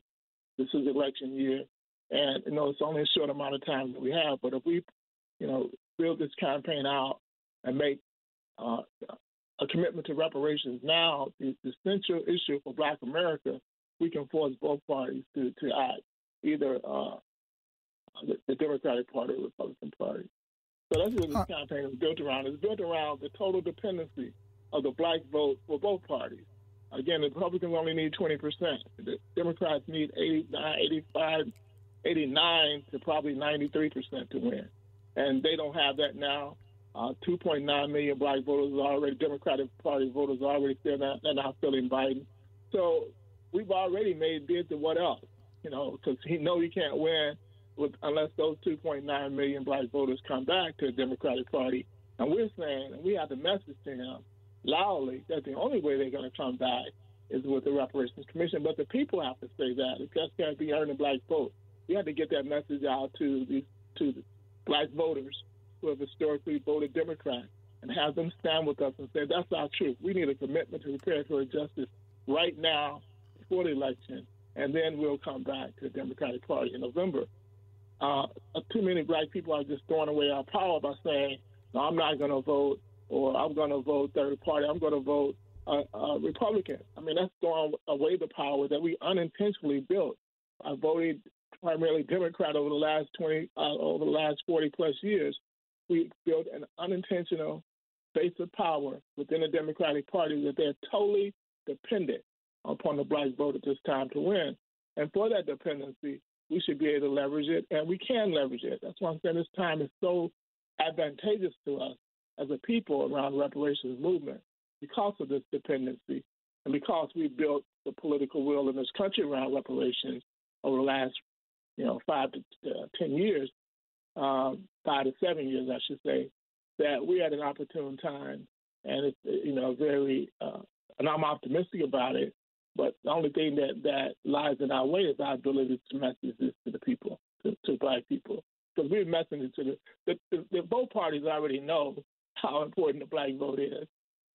Republicans crafted 900 pieces of legislation last election cycle to suppress the black vote and they spent over nine hundred million dollars in the last election cycle to suppress the black vote.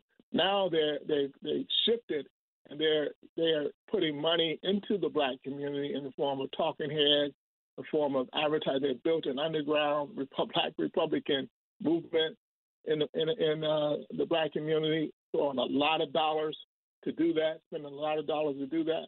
So you know, both parties know the significance of the black vote. We don't know it as a people, and the more we know it, then we can actually move to get what we want. And we, we're saying a commitment to repatriate justice is what we want.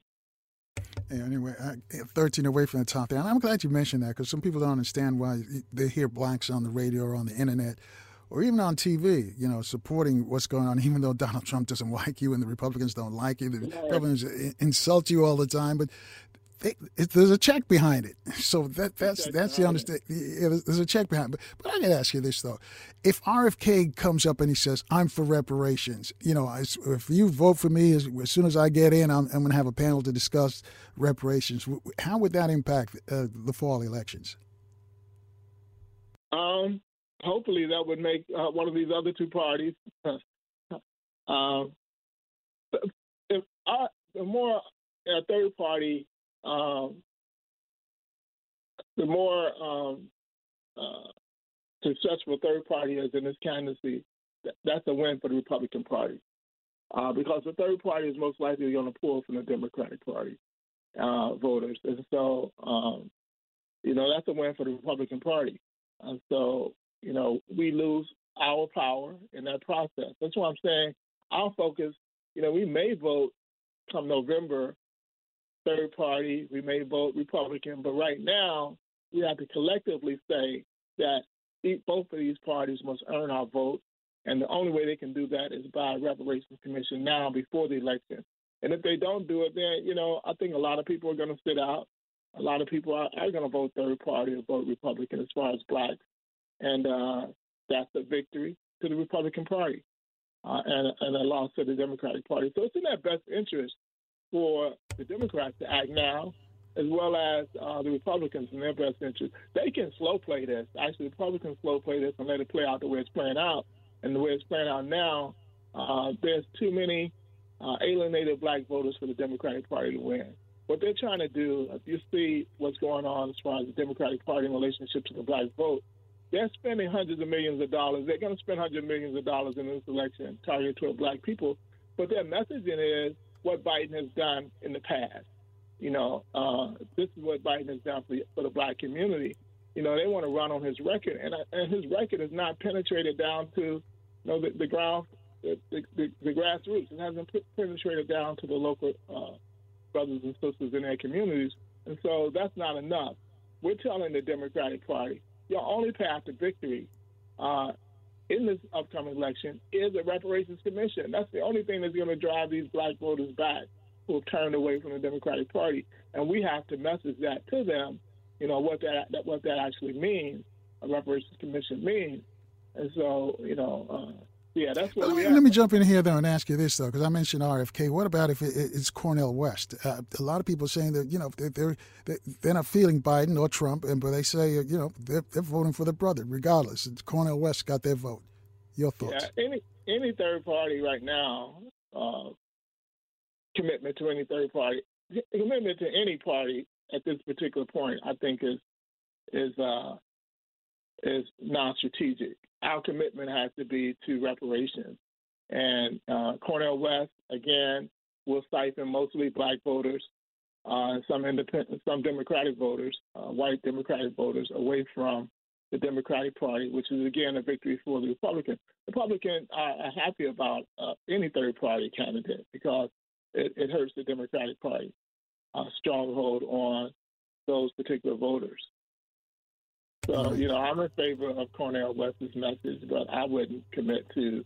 Cornel doesn't have power. We're dealing with the, power holders right now. The Republican, the, Republican Speaker of the House has power, Mike Johnson.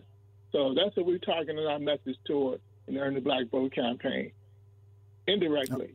Directly, we're targeting the president because he has the power. So these are two power holders right now. We're not looking at who can win in in, uh, in uh, 2024 in November. We're talking about who holds the power now and can do something before November.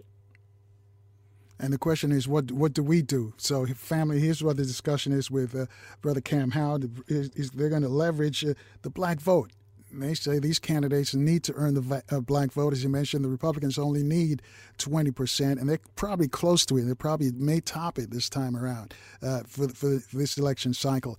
And the Democrats need what you say they need, uh, Kaam, is it 80 or 90% the Democrats need? They, they need upwards to 90%.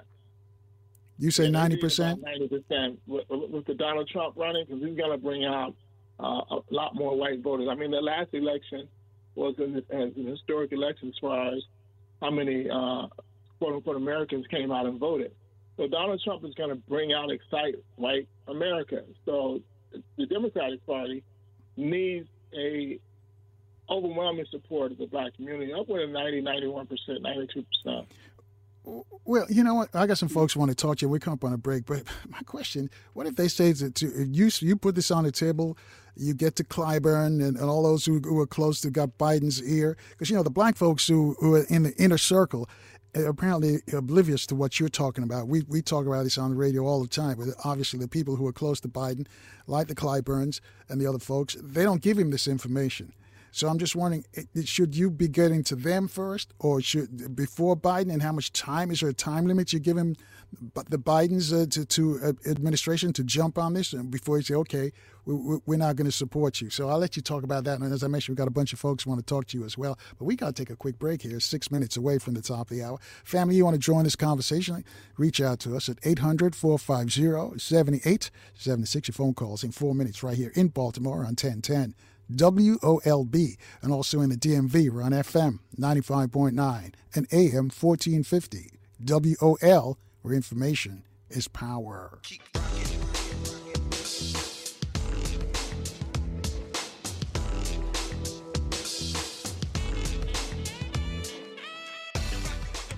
And good morning once again, family. Minute after the top hour, Kaam Howard from Reparations United. Kaam is one of the in the forefront of the reparations movement. You got a question about reparations? Reach out to us at 800-450-7876. Brother Sadiki Kambon calling from Boston. Brother Sadiki, of course, from the Nubian Leadership Circle is with us. Good morning, Brother Sadiki. Hotep.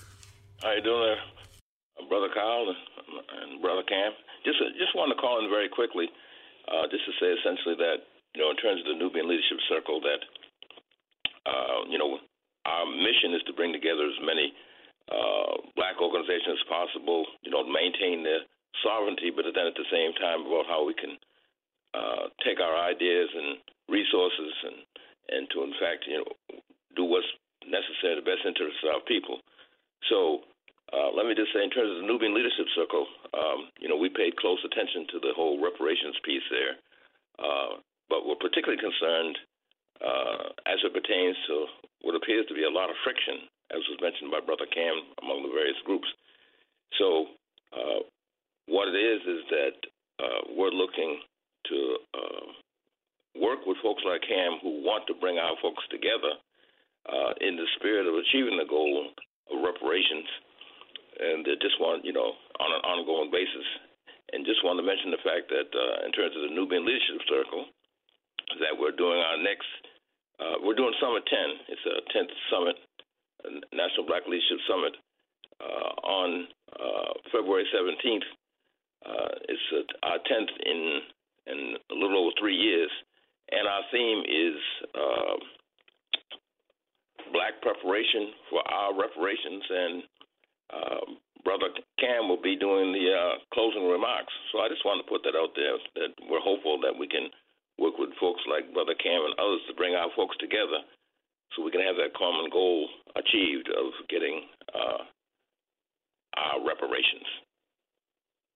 All right. Thanks, Brother Sadiki. Kaam, he mentioned bringing people together. Has, has that been a challenge? It, it is a challenge in, in this, you know, very contentious cycle that we're in. But you know, uh, everyone's trying it, and, and you know, the more we do it, the, the more uh, uh, the contentious elements are lessened um, to, to, to, to, the understanding that we we have to work together if we're going to have a victory. Uh, so, you know, I applaud what he's doing. I'm very thankful and appreciative of what the Nubian Leadership Circle is doing. I'm happy that they reached out to me. Uh, I think I have a message of unity and I have a message, uh, strategy for victory that we, you know, if enough people are aware of, I think we can we can push it uh, across the finish line. And so uh, the the efforts at unification must not cease; they must continue, and they are having an effect. But I want to go to your question before the break around who we target, in addition to uh, Biden and the black voter. You know, we, we teamed up with this high powered AI driven uh, research and marketing firm. And uh, for the entire month of February, we'll be targeting who they've identified as 2,300 of Biden's top influencers. For the entire month of February, we'll be sending massive uh, social media uh, uh, uh, ads or messages, I should say, to these 2,300 influencers, over 500 staff and consultants uh, related to Biden, 500 family members, friends, and classmates, 850 donor advisors and other engaging constituents, and 400, 450 current associates and professional associations that influence him. So we're trying to reach everybody who can speak to Biden. On uh, Saturday, I was in Columbia, South Carolina. The president was in Columbia. Uh, the Democratic Party National Chair, Jamie Harrison, was in Columbia. I had an opportunity to briefly talk to him, probably about 30 seconds or so, less than a minute, uh, to let him know that this is what uh, the black voters are saying. Uh, we need a commitment to repair to justice before the election. It's the only way you're going to drive these 2.9 million black voters who are not feeling Joe Biden back to the Democratic Party. Uh, time is of the essence. We, we're saying no later than June 10th uh, because at that time we need enough time to then persuade black voters to come out and vote for him, uh, vote for the commission, I should say, not for him, but vote for the commission uh, once it's, it's established. So, you know, um, we're doing everything we can to target uh, those people around Biden, but, you know, we also have a greater message to targeting uh, black voters, the black electorate, if this is done. And, and, two messages with the black voters. They must stand with us on this demand and two, if this is done, we have to ensure that a new president cannot rescind this, like, you know, Special Field Order 15 was rescinded after Lincoln's death with the new incoming president. So, you know, we have a mission before us, and I think this is a great time for us to fulfill this mission.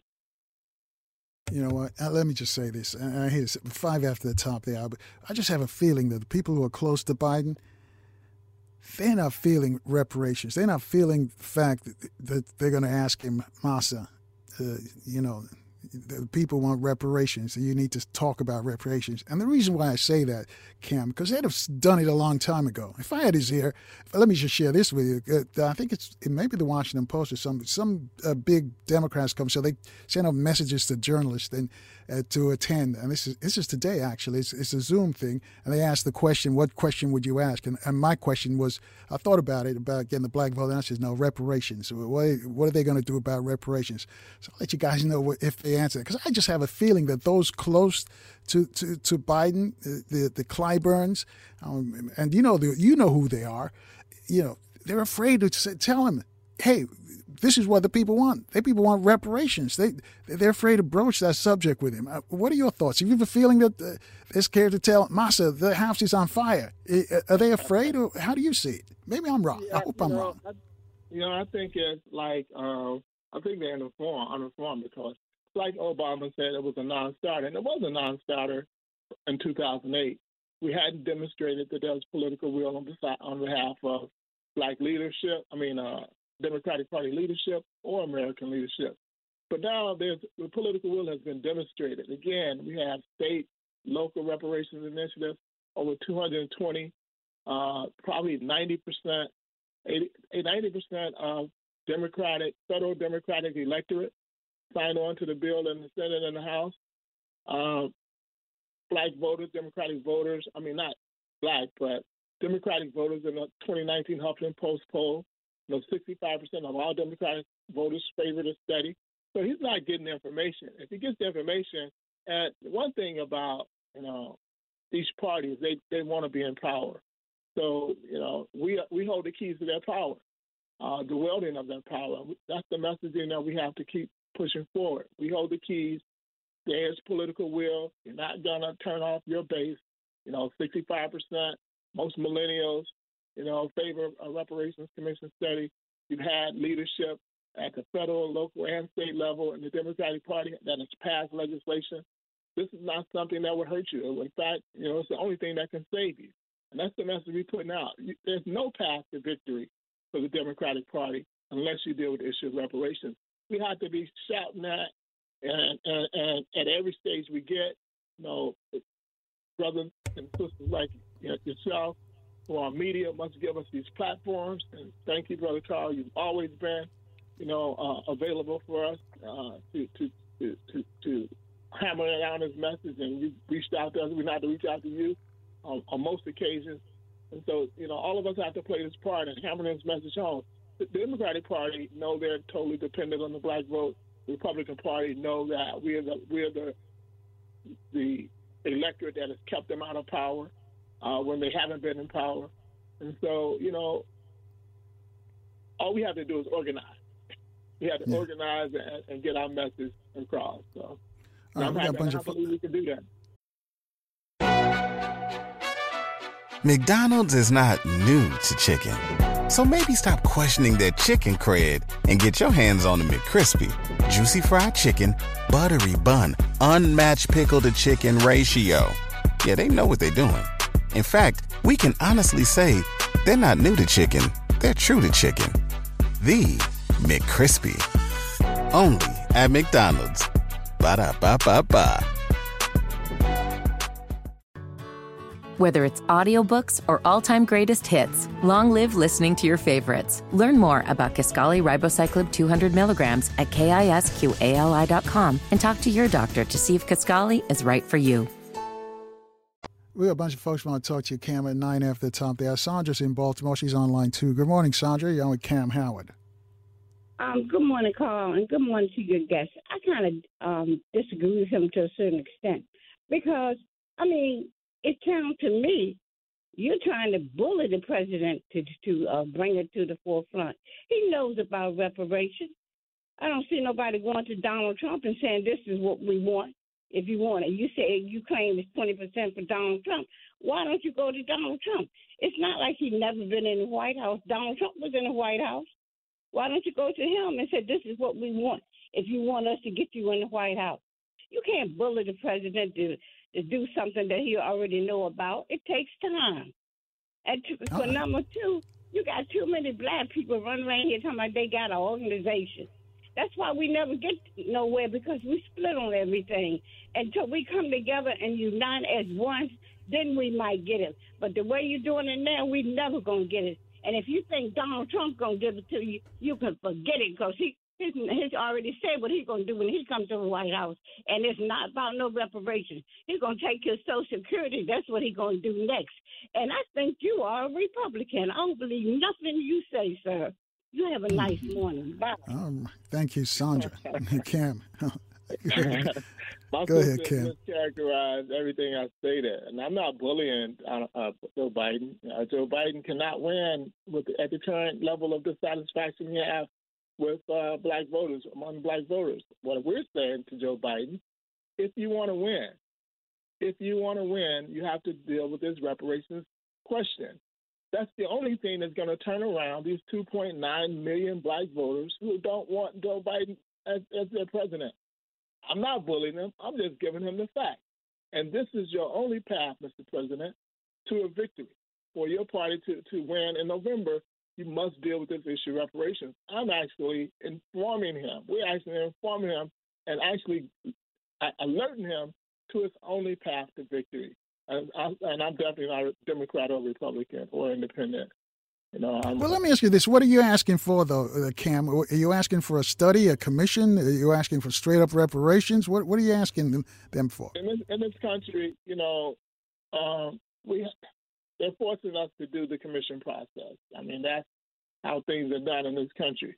And so we're saying establish a reparations commission by executive order. He can do that tomorrow. It doesn't have to go to Congress. And the same thing we're saying to the Republican Party. You have the power in the Congress, and we're not talking about Donald Trump. Donald Trump doesn't even have any power. I mean, he has influence. He can influence Mike Johnson and say, hey, you know, bring this to a vote tomorrow. They, Mike Johnson has the power. He controls the schedule on the House floor. He can schedule HR 40 to come to the floor tomorrow for a vote, for a commission vote tomorrow, if he chooses to, if he wants to continue to have black voter support. We're telling black voters, whether they consider themselves Democrat, Republican, or independent, reparations must be the central me- message to any party of what we want at this particular time. We've been waiting too long, and we have the power to make this demand. What do you call it, bullying or whatever? Uh, what was that? Johnson said, "Make me do it, force me to do it," and we're trying to force one of these parties to do it, and we don't apologize for that. That's what power does. You, you utilize your power to get what you want. We have the ability to get what we want during this election because of the total dependence on both parties of the black vote, either to come out in lower numbers or to come out in strong numbers. We have that power, and we're trying to leverage it. And if you know, we're so used to not having power that we think that having power is wrong, it's evil, there's something wrong about utilizing it. No, we're going to utilize it because we have it at this time. We're going to utilize it to get reparations, get a commitment to reparations, and that's through a reparations commission. Both parties have the power to establish and set commission right now if they choose to. All right, hold that thought right there. We got to take a short break. It's 14 after the top there. We still got some folks want to talk to you from Cleveland and from Maryland. Family, you want to join this conversation with Kaam Howard? Reach out to us at 800 450 7876 discussing reparations, all aspects of reparation. What are your thoughts? Let us know in four minutes right here in Baltimore on 1010 WOLB. If you're in the DMV, we're on FM 95.9 and AM 1450 WOL, where information is power. And good morning once again, family. We're discussing reparations with Kaam Howard from Reparations United. He's at the forefront and has been there for quite some time in the fight for reparations. You got a question or a comment, reach out to us at 800 450 7876 at 20 after the top of the hour. Let's go to Cleveland. Uh, the truth teller is waiting for us. He's on line three, or she's on line three. Good morning. Good morning. Can you hear me? Sure. Uh, good morning, Quasi. Good morning to your guest, brother. I missed your name at the beginning, so apologize for not saying your name. But hey, brother, no number one, I go ahead. I said no problem. Thank you, brother. Okay. Um, the sister who called, I, I disagree with her. Now, I agree with everything you're saying, and, and and, and and I respect that. But here's what I'm saying, bro. I don't need no more promises or no more commissions. It, when you go buy a house, they you can't go buy a two, three, four hundred thousand dollar house without putting down a payment, of, of some sort of down payment, which show your commitment to what you're purchasing. If, only very few people can go out here and buy a car, thirty, forty, fifty, sixty thousand dollars uh, with zero down. Most people got to put down a down payment. I need something tangible, man. I need a down payment. And so what I'm looking at, I would go another route. This is my frame of thinking that what should be happening is all the black Congress members, whether in the Senate or in the House, what they should be doing is withholding their votes on everything. With especially with this money they're giving to Ukraine, the money they're giving to Israel, this is what I want to see happen. All those black lawmakers right now withhold their votes on giving Ukraine money uh, or, or Israel money, and what they should do is say, okay, if you're gonna give Ukraine 15 billion, you giving Israel 15 billion, then you double that and you put down a 60 billion down payment right now for reparations for black folks. You also set up a fund right now where every black folk in this country, if they want to change their name from the slave master's name, they can do it for free. You should set up a fund right now, just like they did with the the, the all these other things they do with the new FA, uh, the student loan or whatever, you you put in a database where right now all high school students have a free trip to Africa for one week, descendants of, of slaves, and they get a, a, a per diem of a thousand dollars per week for a minimum or a maximum of at least two weeks.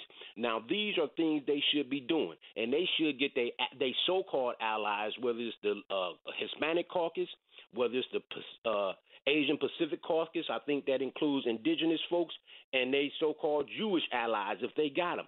Don't vote on none of that stuff for Ukraine, Israel, or nobody until you put something in there for us, man. That's how you do it. That's when you using your power. But the black Congress folks giving up their power.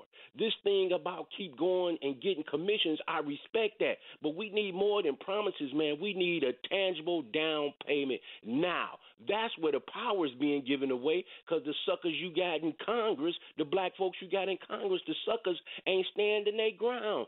Tell them when they give Ukraine 15 billion, we want 30 billion. When you give Israel 15 billion, we want 30 billion. You do that and you will get a down payment and you will start to start to see things move all this going around about. That's why we ain't getting what we want because the black Congress folks are not doing what they should be doing, and that's standing their ground, demanding and withholding their vote. That's where they need to withhold their vote. You see what I'm saying? So I'm I'm I'm man, I'm up in the air about whether I'm voting. I'm at the point now where I really don't care about voting because I see what the black folks when you put them there, they don't do nothing. They ain't doing that. So this is the problem, brother. We can vote all we want, but these folks got to do something. They got to demand. When you getting two hundred thousand a year almost, and then you want to raise, and you getting all this money and the benefits, these folks don't give a damn about the the, the regular black folks, man. So this is where that power is, and I want to know your thoughts on that. Thank you, my brother, and I get, take your thoughts or your comments off the air. Thank you. All right. Thank you, sir.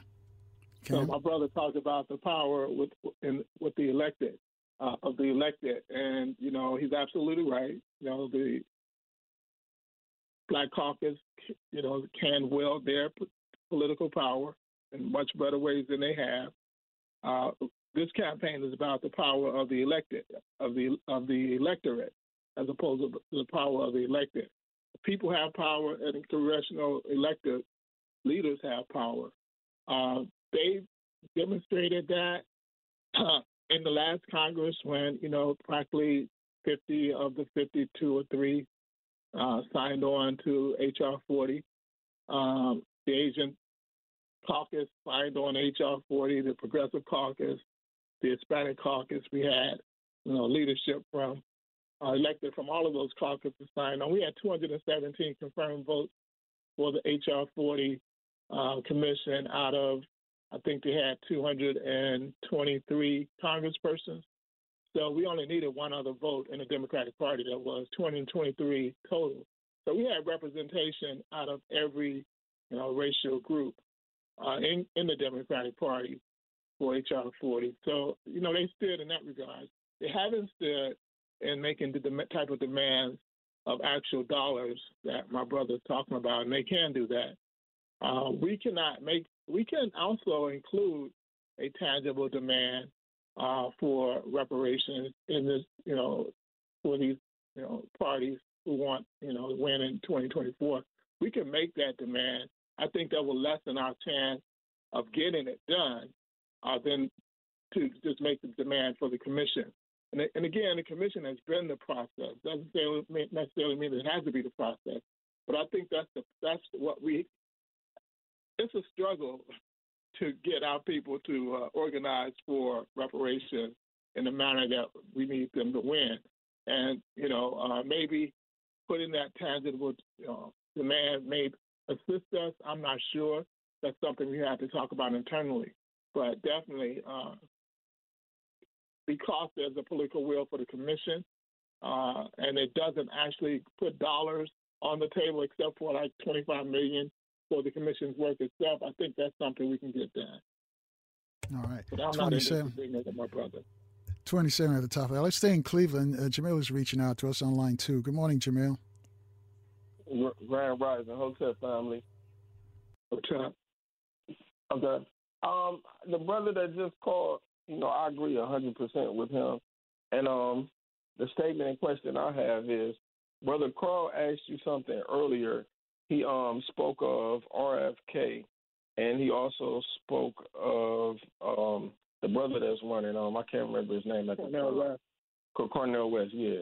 And um, the, you kind of, you know, you kind of skipped over that in a, in a little bit. You you poo-pooed that that question, you know, saying that you know that's a win for the Republican Party. But um, you know, when I hear something like that, I think that us as black people and the people that's you know uh, stumping for this political process. I, I don't. I, I hear that and I say we're not serious about uh, reparations and we're not serious about having power in the political process because um, you know, me studying Dr. Claude Anderson Powernomics, is two it's only two ways that you affect the political process in your favor. And that's you either economically have a have an economic stake in the in the candidates that's running. And at this time black people are not organized enough to have that economic stake in the um, political candidates. Or you get a, you go to another party. You create another party or you back another party with your vote. And um, you know, I, I you know, I just when I hear you speak, you know, I commend your efforts. But um, the definition of insanity is to keep trying the same thing over, expecting different results. I've seen four years of, um, in my lifetime, I've seen four years of Joe Biden. I've seen eight years of Barack Obama, and I've seen eight years of Bill Clinton. And um, and cu- coupling that with reading Powernomics, I know for a fact it, it, it's not a it's not what I think. I know for a fact based off of what I've seen that the Democratic Party is going to keep giving you the same results that they've been giving you because that's what they've been giving you forever.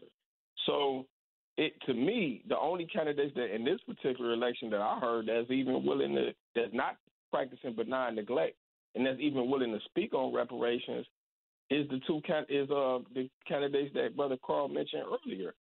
So it would make more sense to me to go that route, even if they don't win, because they the Dem- it, Democrats and Republicans not going to support reparations no matter what you do. I think it would be a better. Uh, I mean, it would be much powerful if black people would put their resources behind those candidates. And even if they don't win, at least you can come back in four years and say to the Democratic Party, "Okay, you see what we did? You lost because of that. Now you're going to support reparations. You have a better chance of doing it that way than just saying, "Please, Democratic Party, support reparations." All right, let's give him a chance to respond. Thanks, Jamil. Thanks for your call. You, Kaam? You just, you just answered the foundational reason behind this particular campaign. You say that if we hold our vote now, in four years we can come back and say, see what you've done. We're already holding our vote now. 2.9 million black people, like the brother who just called, said they're not even in voting. We've already demonstrated that we can leverage our power now. So we're saying if you want this 2.9 million back, to vote for you in November, you must do this right now. RFK Northwest do not hold the power to do anything right now. That's why this message is only at those who hold the power. Now, if, if they don't do it in a reasonable amount of time, sure, let's go over to a third party or not vote or vote Republican. Do whatever you want to do at that particular point. But right now, at this particular time, we have the power. And numbers are power. When people are dependent upon you, that's power. Then both parties are dependent on the black vote to win. The Republicans need less going to the Democrats, and the Democrats need about 90% of the black vote in order to win. Our voting, whatever we choose to do in November, is going to determine the outcome of who wins whether it's Republican or the Democrat. A third party is not going to win, although I understand and I have voted third party because they hold they are pushing particular issues that I agree with. But before we get to November, I'm saying right now we have particular we have a level of power to persuade, force, courage, bully, I don't care what words you use, the Democratic Party and the Republican Party to address this issue of reparations only in the form of a commitment, which is a redress, uh, a, a, study uh, commission. Let me pick out something that because we come up on break. Let me pick out something that, that brother Jamil just from Cleveland just said. So, is the cutoff date Juneteenth? If they don't toe the line by Juneteenth, then we go in another direction. Is that what I'm hearing? I don't think, yeah, I don't think we'll have the the time to persuade black voters to come back if they, you know, don't wait until November, whatever. And, and plus, Juneteenth will give the commission an opportunity to be established before November, or have we'll know who's going to be on the commission if it's not fully established. You know, those things will be in place by November. So we're saying June. You know, uh, Juneteenth. We want it earlier. Uh, so certainly the commission has six months to be established. So, you know, by November, if they do it in uh, April, May, it'll be better.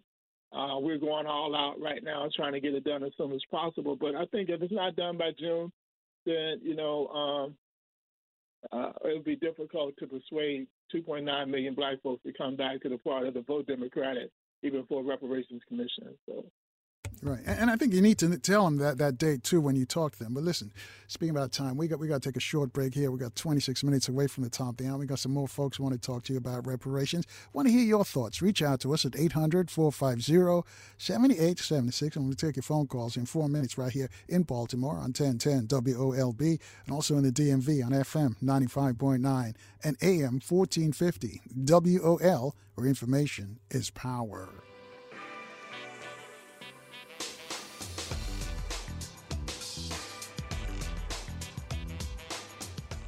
And good morning, family. 22 minutes away from the top of the hour with Kaam Howard. Kaam works for head of uh, Reparations United. He's been in the reparations fight for decades. I'm coming up with a new uh, technique now to get reparations in front of some of our lawmakers and some of these presidential candidates. Before we go back to Kaam and your phone calls, let me just remind you, coming up later this week, you're going to hear from geopolitical analyst Matthew Hoh. Now, Matthew is going to discuss the, if we're on the cusp of World War III. As you heard, uh, the, a drone st- a strike hit three uh, U.S. military pers- personnel. All three were African Americans. And we see if this makes a difference. The two brothers and a sister, and if this will kick off World War III, or was, was it a false flag? We'll find out. We'll have those discussions with geopolitical analyst Matthew Hoh when he joins us later this week. Also, Urban One founder Cathy Hughes is going to be with us to talk about Ava DuVernay's movie. The flick is about class class and race. And if some of you may recall that Baba Lumumba held a, a, great discussion about class and race in our struggle a few weeks ago. Also, Neely Fuller Jr., Dr. Wilson's uh, mentor, will join us as well. So if you're in Baltimore, make sure your radio's locked in tight on 1010 WOLB. If you're in the DMV, run FM 95.9 and AM 1450 WOL. All right, Kaam, we've got some folks who want to talk to you. Money Mike is on line one. He's calling from uh, Baltimore. Money Mike, you're on with Kaam Howard. All right. Good yeah. morning to you, and good morning to Kaam. Kaam, how many years you have, you've been at uh, reparations, the fight for reparations? McDonald's is not new to chicken, so maybe stop questioning their chicken cred and get your hands on the McCrispy, juicy fried chicken, buttery bun, unmatched pickle to chicken ratio. Yeah, they know what they're doing. In fact, we can honestly say they're not new to chicken; they're true to chicken the McCrispy. Only at McDonald's. Ba da ba ba ba. Whether it's audiobooks or all-time greatest hits, long live listening to your favorites. Learn more about Kisqali Ribociclib 200 milligrams at kisqali.com and talk to your doctor to see if Kisqali is right for you. About 20. All right, you'll be doing it another 20. Let me tell you why. Let me tell you why. How are you going to make white people give give African Americans something that they aren't getting?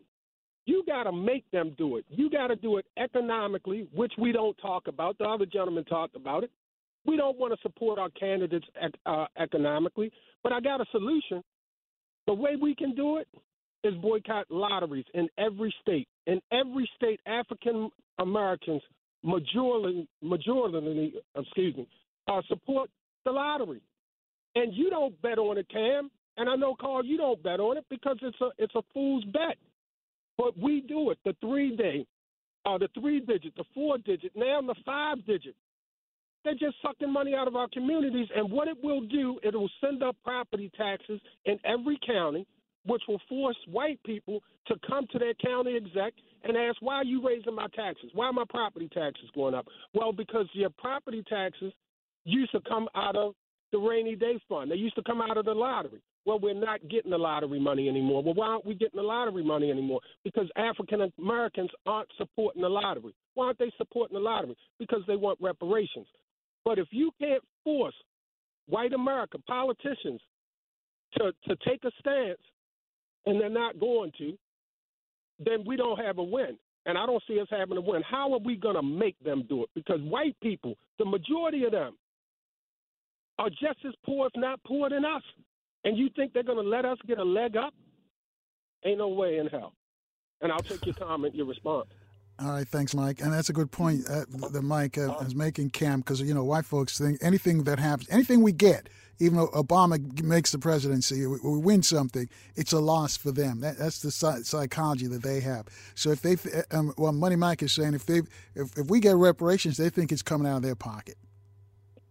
So you, you uh, in the segment, you were in the middle of the segment, you were talking about this whole issue of class, class and race. Well, the leadership, white leadership class in America, you have two contingents. One is Democrat and one is Republican, and you have you know a third independent. But primarily, you have two political leadership classes, elite classes in America, vying for political power.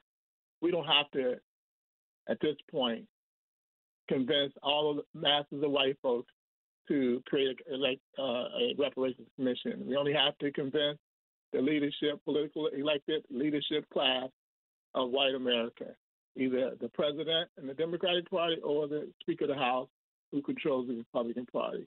Those are the only two decision makers that we're tar- and we have the power. And I can't stress this enough. We have the political voting power at this particular point to force to make one of these elite power centers in this care in this country commit to reparatory justice by way of a, a reparations commission. We have that power, and you know we can throw it away, or we can ignore it, we can deny it, but it exists. They are t- totally dependent on the black vote either coming out or not coming out, uh, and so you know we have the power. We're going to use it or we're not. All right, 17 away from the top hour. Let's keep rolling. Ramsey's joining us next. He's on line three. He's calling from the district. Good morning, Ramsey. You're on with Kaam Howard.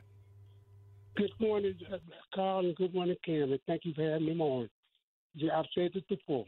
The only way we'll ever get reparations is by filing a class, class action lawsuit and demanding free DNA tests, free passports back and forth to Africa, and the names of all the former slave owners that kidnapped and enslaved our ancestors and brought them to this country.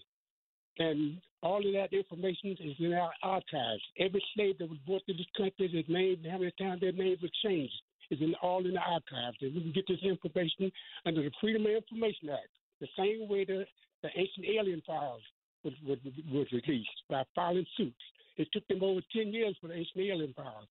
If we, it's not going to take us that long if we file a class action lawsuit in federal court in Washington, D.C., demanding all that information from our national archives to prove that we was kidnapped, our ancestors was kidnapped and slaves and brought to this country in 1555 by John Hawkins, who went to Africa in a ship, ship called called Jesus, and and and and he named Jesus because hundreds of years earlier the missionaries they went over there with the Christianity thing, and that's how come our, our ancestors was was brought back over to this country. They wrote a song called "You Can Have Back All This Western Land, Just Give Me Back Jesus." Well, they thought the, the slave masters thought they were talking about Jesus' face. No, they were talking about the ship that brought them over here. So that is our history. And until we take it to federal court and file a class action lawsuit, that's the only way we're going to get reparations. No All right, let's give him a chance to respond to that, Ramsey. We've got some more folks who want to talk to him, and you're starting to repeat yourself. But thank you for your call. Uh, Kaam, he says the only way we can get it is a federal and a class action lawsuit. So there was a lawsuit in 2005. Uh, it was a combined lawsuit of several lawsuits. They combined into one case. It was uh, denied uh, a reparations lawsuit against you know, corporate actors. It was denied, um, and the judge gave five reasons for denying. And we haven't um, put together a legal team and the money that it takes to file. The tremendous amount of money it takes to file lawsuits. We had to raise a lot of money in 2005 to support those lawsuits and the appeal. Um, we haven't put together a legal team to address those five areas in which uh, the, the reparations lawsuit was denied. Now, if that was to occur, then certainly we would use that particular uh, strategy. But right now, we have a political strategy. And that political strategy is to take advantage of the power we unintentionally built over the last 70 years by voting Democrat. And when we switched from the Republican Party in totality in 1960 to the Democratic Party, Kennedy began to dismantle apartheid in this country. Johnson uh, who came in, the next president, actually dismantled apartheid by signing into law the Voting Rights Act, Civil Rights Act, and the Fair Housing Act, which legally ended apartheid. That was the use of the political power. And Johnson said, "You had to make me do it." And through the, uh, you know, the radical aspect of Black America, where they made him made him do it. Carter came in, who was the next Democratic president, and established affirmative action. Now, now none of these presidents had, you know, are blameless in some of the continuing uh, um, living conditions of Black America. None of them are blameless. But we got from the Kennedy Johnson administration the ending of apartheid, and we got affirmative action with the Carter administration. With Clinton, Obama, and Biden, we demanded nothing. I'm saying we have the power right now to demand a commitment for reparatory justice from this from the current. We're not we're not talking about after the election. We're talking about what we have the power to do now because of their dependency on the vote to stay in power. We can put someone in power, or we can help someone stay in power. That's the power that we possess right now. And if either party wants to stay in power, then this is something that we can force them to do because we have the vote, the numbers that they need in order to, to stay in power. All right, 12 away from the top. I always keep stepping in. Uh, Tony's waiting for us on line. He's also in Washington, D.C. Good morning, Tony. Is Tony there on line two? I think Tony left. Let me ask you this though, Kaam. You know, when this this this fight for uh, reparations it reminds me what we did with the King Bill to get the King Bill, the national holiday, and it took Stevie Wonder to get it over the goal line. And before Johnnie Cochran left us, he he was in the forefront of reparations. Do you need a charismatic person to, to carry the ball to to take it uh, to, to the end zone? Yeah, we definitely need uh, influencers. You know, whether they're you know social influencers, uh, cultural influencers, political influencers. We definitely need influencers. People who have a high profile in this country to uh, actually sign on, and that's something that we're missing right now. And uh, part of the Earn the Black Vote campaign is, that, you know, we're looking for those influencers. You know, right now, you know, these people want resources to speak to issues and, and we're certainly trying to come up with some resources to get them out there. But you know, all of this is my brother talked about money. You know, it takes some resources to to move these issues, and you know, some of the resources that we have, we're targeting toward messaging the president. As I stated, 2,300 of his influencers will be messaging for the entire month of February. Then we have to message the black electorate, uh, which also requires a tremendous amount of resources to do that. So a lot of what uh, we need to to make this happen centers around uh, economics. So, yeah. I just got a tweet and I'm laughing about it, but I'll read it anyway. His tweet says, "If you get Taylor Swift to support reparations, black people will get reparations the next day." so I don't know if it's in it's in jest or he's serious about that, or is she serious? But there's some truth to that, you know. Um, you know, she influences white America, man. A lot of white Americans, you know, uh, will run especially the military. You know, what we see in, in the reparations movement is the older white Americans are, that's the less group that favors reparations. Younger people understand, you know, uh, the racial inequalities that come from past um, actions of this country. They understand it more. About 60% of millennials favor of all races favor a reparations commission or reparations in the form of education. And that may not favor compensation, but they favor some form of redress for the atrocities committed over, you know, centuries by this government.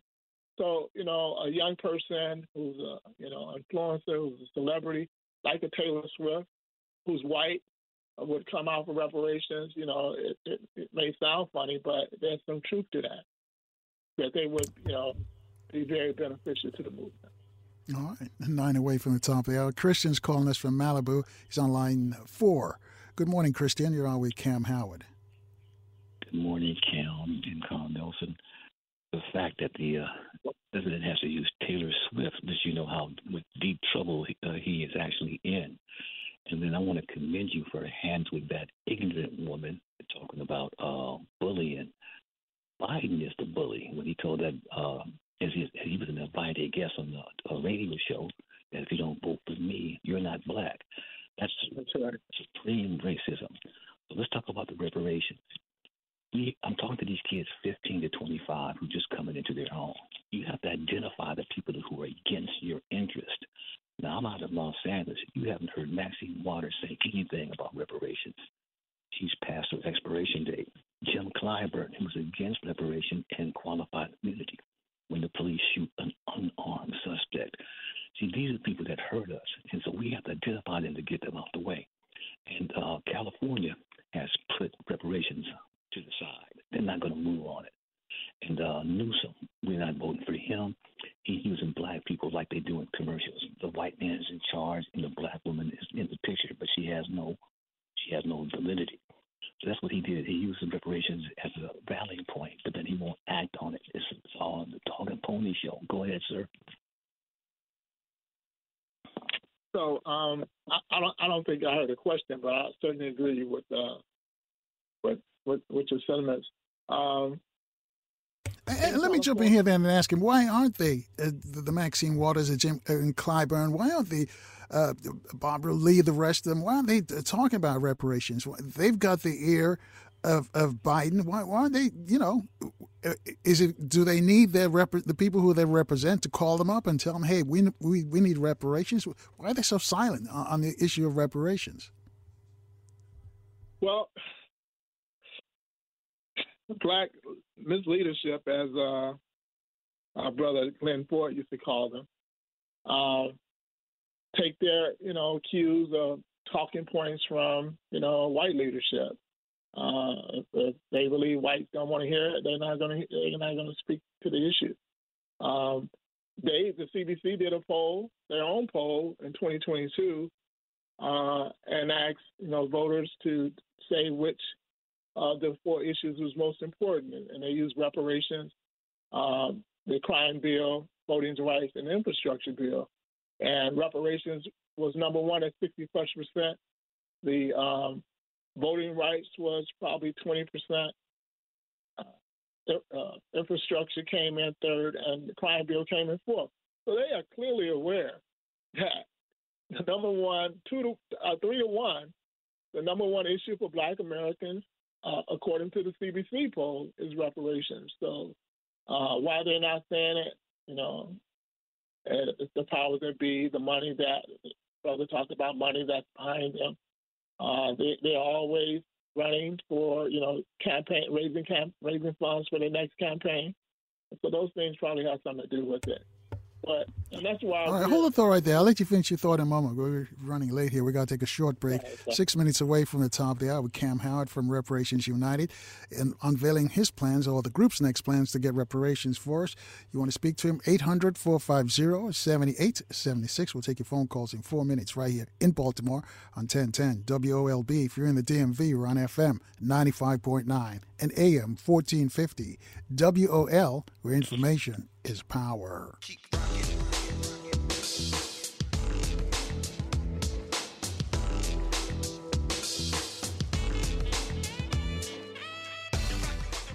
And good morning again, family. Minute after the top there. Momentarily we speak with Chairman Fred, but right now we have Kaam Howard. And we got some, still got some people want to talk to Kaam about reparations. Michael's on line one. Is in Pittsburgh. Good morning, Michael. You're on with Kaam Howard. Good morning. Good morning to the both of you. My one question, I have a question and comment. My question is, have you gone to the black churches across this country and seen are they in favor of reparations? The other thing I'm saying about reparations is a debt. There's a debt owed because they promised us 40 acres and a mule, and we never got that because the government signed off to not give it to us. What about the Freeman banks and the Freeman Bureau and the money we had in those banks? Somebody stole it and the free labor, no such thing. And the fact that we had inventions, the fact right. that they buried a lot of cities underwater and burnt them down. There's a debt owed. All right, Michael, let's give him a chance to respond because we're racing the clock here. Thanks for your call, though. thank you. All right. So certainly, there's a debt, brother. Agree with that. When it comes to the black churches, this is election cycle, and a lot of black. I'm not. I don't know what that percentage is. I don't know if it's 20 percent to 80 percent. I don't know what that percentage is. But black um, clergymen are receiving some of these resources as well to get the black vote out. So that may color whether or not they're going to raise reparations or not. Uh, we know I just saw where 100 uh, black churches are calling Biden out, and they can't get their parishioners to come out and vote uh, in regards to his actions in Palestine. Well, why? You know, I'm I'm not saying that the Palestinian issue is not an issue to be to to be you know vocal about, but if you're going to hold the black vote uh, hostage, I think it should be on reparations as opposed to something uh, you know is happening on the other side of the world. And so that's something we had to convince. You know, we're trying to get a meeting with these pastors, uh, but that's something we had to convince the you know the black Christian community to convince their particular leadership in regards to, but certainly the churches have to be involved. All right. One more comment, Carl. Can I have one more comment? Just one more thing. Make it real quick. Real quick. Those who turn down and refuse reparations, they're comfortable, as Miss Francis said, where they're at. They don't care. And we got to turn our back on them because you'll hear them call from this day on, and you hear them all the time. They're obviously comfortable, as Miss Francis said, where they live because they ain't out marching for us. Because if they really cared, we shouldn't have to march. They would march. Thank you. All right. Thanks, Michael. I, am glad you said that. Somebody tweeted. I just we don't have the time for the tweet because Chairman Fred's on deck. But Wes is in uh, Georgia somewhere on line two. Big Wes, I'm gonna, your, your comment, your question for Kaam, real quick. Right on, man. I hope y'all hear me, man. Look at here, term of prayer, freedom all. But look here, man, separation, man. Get out of their wars, okay? Get out of their political system. Mr. Dick Gregory says it's over, man. The clowny stuff I saw with Tim Scott on one side and Clyburn, both of them talking about we sick matter. Okay, get out of this system. Separation time, man. I love y'all. Peace out. All right, thanks, Wes. Kaam, you want to respond to Big Wes? Hey, separation is always viable, man, in my book. So, Kaam, before we let you go, how can we help you get the word out? What is it you need from the audience who are listening to you now to get reparations in front of these guys who are running for political office in November? And again, uh, Juneteenth, if, family, that's that's the date. Keep that date in mind. So, go ahead, uh, uh, uh Kaam. What do we do? Sure. What do you need? How do they reach you? Yeah, go to earntheblackvote.net, not com, but .net, earntheblackvote.net. You can sign on and join on uh, the movement. We have teach-ins every two uh, every second Wednesday or every other Wednesday of the month uh, to uh, uh, share the foundational truths to this campaign. How you can join, you can join a working group and help us push this this movement forward. We have the power. The most important thing that I want to push, you know, in this conversation is alerting our listeners, your listeners, Carl, that we have the power right now to influence the next election and in doing and having this power, we can get what we want now if we organize for it. All right. Thanks, Kaam. Keep up the good work and let us know if we can help you. Thank you, brother. You're doing a tremendous job at that already, and I'll come back for you as we need it, brother. Give you All right. Yes, Kaam sir. Howard from Reparations United. Let's turn our attention to five after the top of the hour. Chairman Fred Hampton. Chairman Fred, free them all.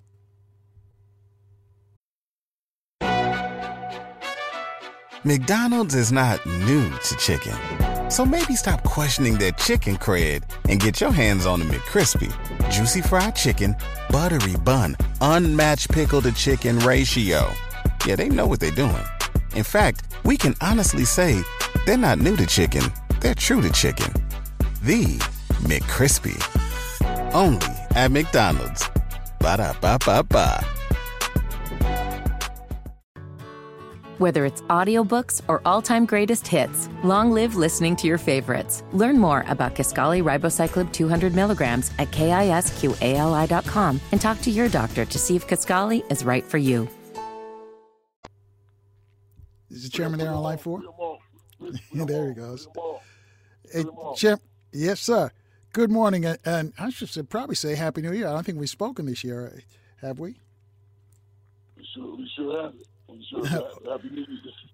Yeah, well, let's get into it because you, you were part of this uh, Pan African conference uh, that was going to take place in Ghana, along with Julius Malema, Professor PLO Lumumba, and Ambassador Chihombori-Quao. What happened out there in Accra? Oh wow! Um, uh, they never, the, the uh, administration, they never advocated say that it was uh, council. Um, I have, I have um, that uh, I don't know what the term to use. It, it did have good because it was one of the most. Uh, so a lot of people it was one of the most um, uh, inspiring uh, events that I was able to attend. That was that, actually it was actually canceled.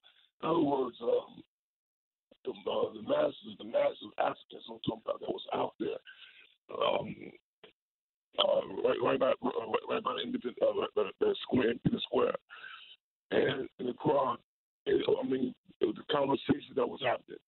And again, uh, the administration they never technically said that, that, that uh, it was canceled, but so people were outside waiting, you know, and um, uh, uh, Africans from the UK, I'm talking about um, throughout Africa, you know what I'm saying? I mean, uh, they, they were there. Uh, other, other forces uh, up in the U.S. and um, and the, the conversations, the interviews, and the energy that was there was was I mean it was intense. You know, I mean, I mean it, was, it was it was electric. You know, and um, people everywhere you turn, you ask the conversation, what's going on, uh, every, uh, what's, what, what's going on in the UK, what's going on in the US. Uh, uh, the, I mean, the discussion about Mumia Abu-Jamal updates. You know what I'm saying? What's happening here? You know, so I mean, it was it was phenomenal. But again, the administration they, didn't they, they, they, they never did say they'll say they'll say into council, but um, again, the people themselves uh, was uh, had a unofficial event, you know, right outside. So, what was the reception like when there you've got brothers and sisters from all over the, the planet meeting?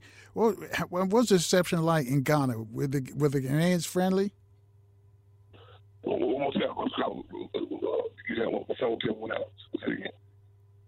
I was I was asking about the reception that the, all the people from across the, the planet, Black people, Pan African leaders coming to Accra, was the, was the reception friendly from the Ghanaians?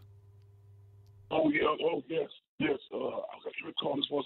She's, she's a phenomenal organizer uh, out of the UK, and, and, and uh, call her. She was you know, she was on how pleased she was. You know, saying with just uh, the, the, uh, the Ghanaians and uh, Africans in general.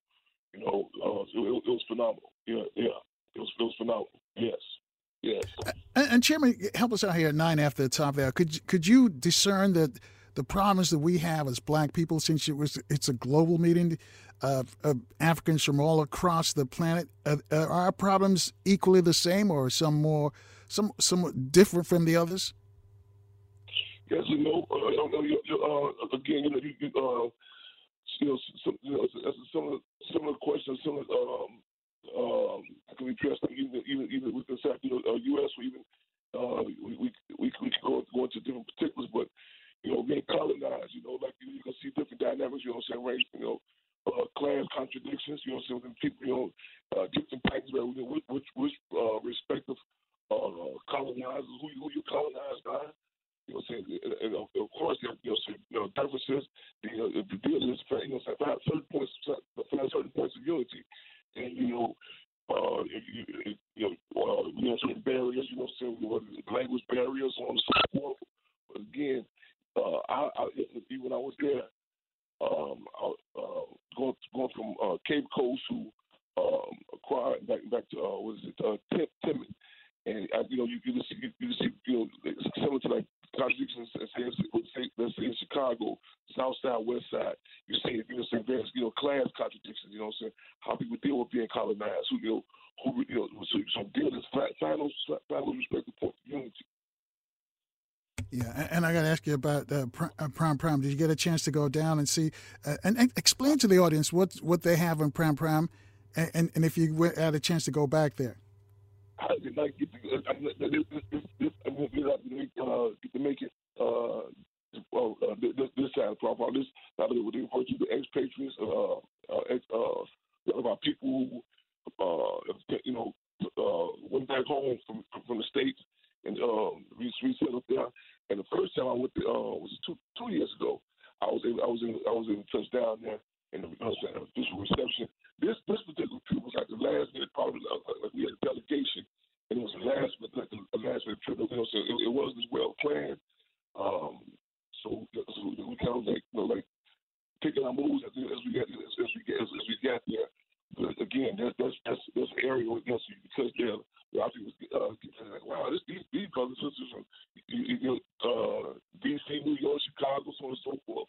So that, that that's the area where a lot of expats they refer to uh, as they refer to uh, people who came back and resettled back from states back to the homeland. Yeah, 11 after the top hour. A lot of expats have, have moved to Ghana, and, and they, you know, they make it sound like it's it's utopia that all the problems, uh, no problems in Ghana, but we know that uh, Ghana has problems. Oh, yeah, yeah. yeah.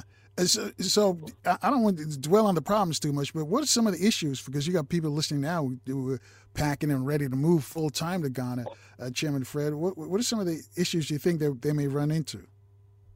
I think I think I think in this situation, I think, uh, uh, just uh, I think it's important that we do you know acknowledge the good, the bad, and the ugly. Because I feel we can't romanticize situation. We we, we come out of some some situations that are small tests. You know, what I'm saying when you confront something, you you, you, confront uh, something different. You know, so like you know, kind of like a relationship or or, or anything. You, you, you come in, you know, romanticize and everything. So and it, it is to recognize the good, the bad, and the ugly. Like e- even even with this this um this trip here, uh, it wasn't well planned out. It was like the last, and I I have to bite the bullet. I'm self critical myself too. 'cause like even some of the um forces I picked, uh, I, I we, we grabbed last to roll on this delegation. Just you know what I'm saying. Um, do, do some some some more more season more more season comrades that they didn't have the uh, passports. Uh, I had to, I, I was self critical on the force I didn't go into delegation. So we went to a couple of places we went to. They um, some individuals added, added they, uh, that's the, their naivety. You know what I'm saying? They come in romanticize. That's one situation um, down by towards um, Cape Coast. This is the area down um, with, with the slave countries. All right. And couple of individuals, you know, I mean, I mean, literally had like people like that. You can literally see where that tourism, you know, they, they read over there, you know, face now. And usually, you know, the delegation, I think it's imperative that we, you know, we, we prepare ourselves, politicize, you know, you know, uh, you know, like a, have a basic political educa- education, again, not to come in with a, a romanticism.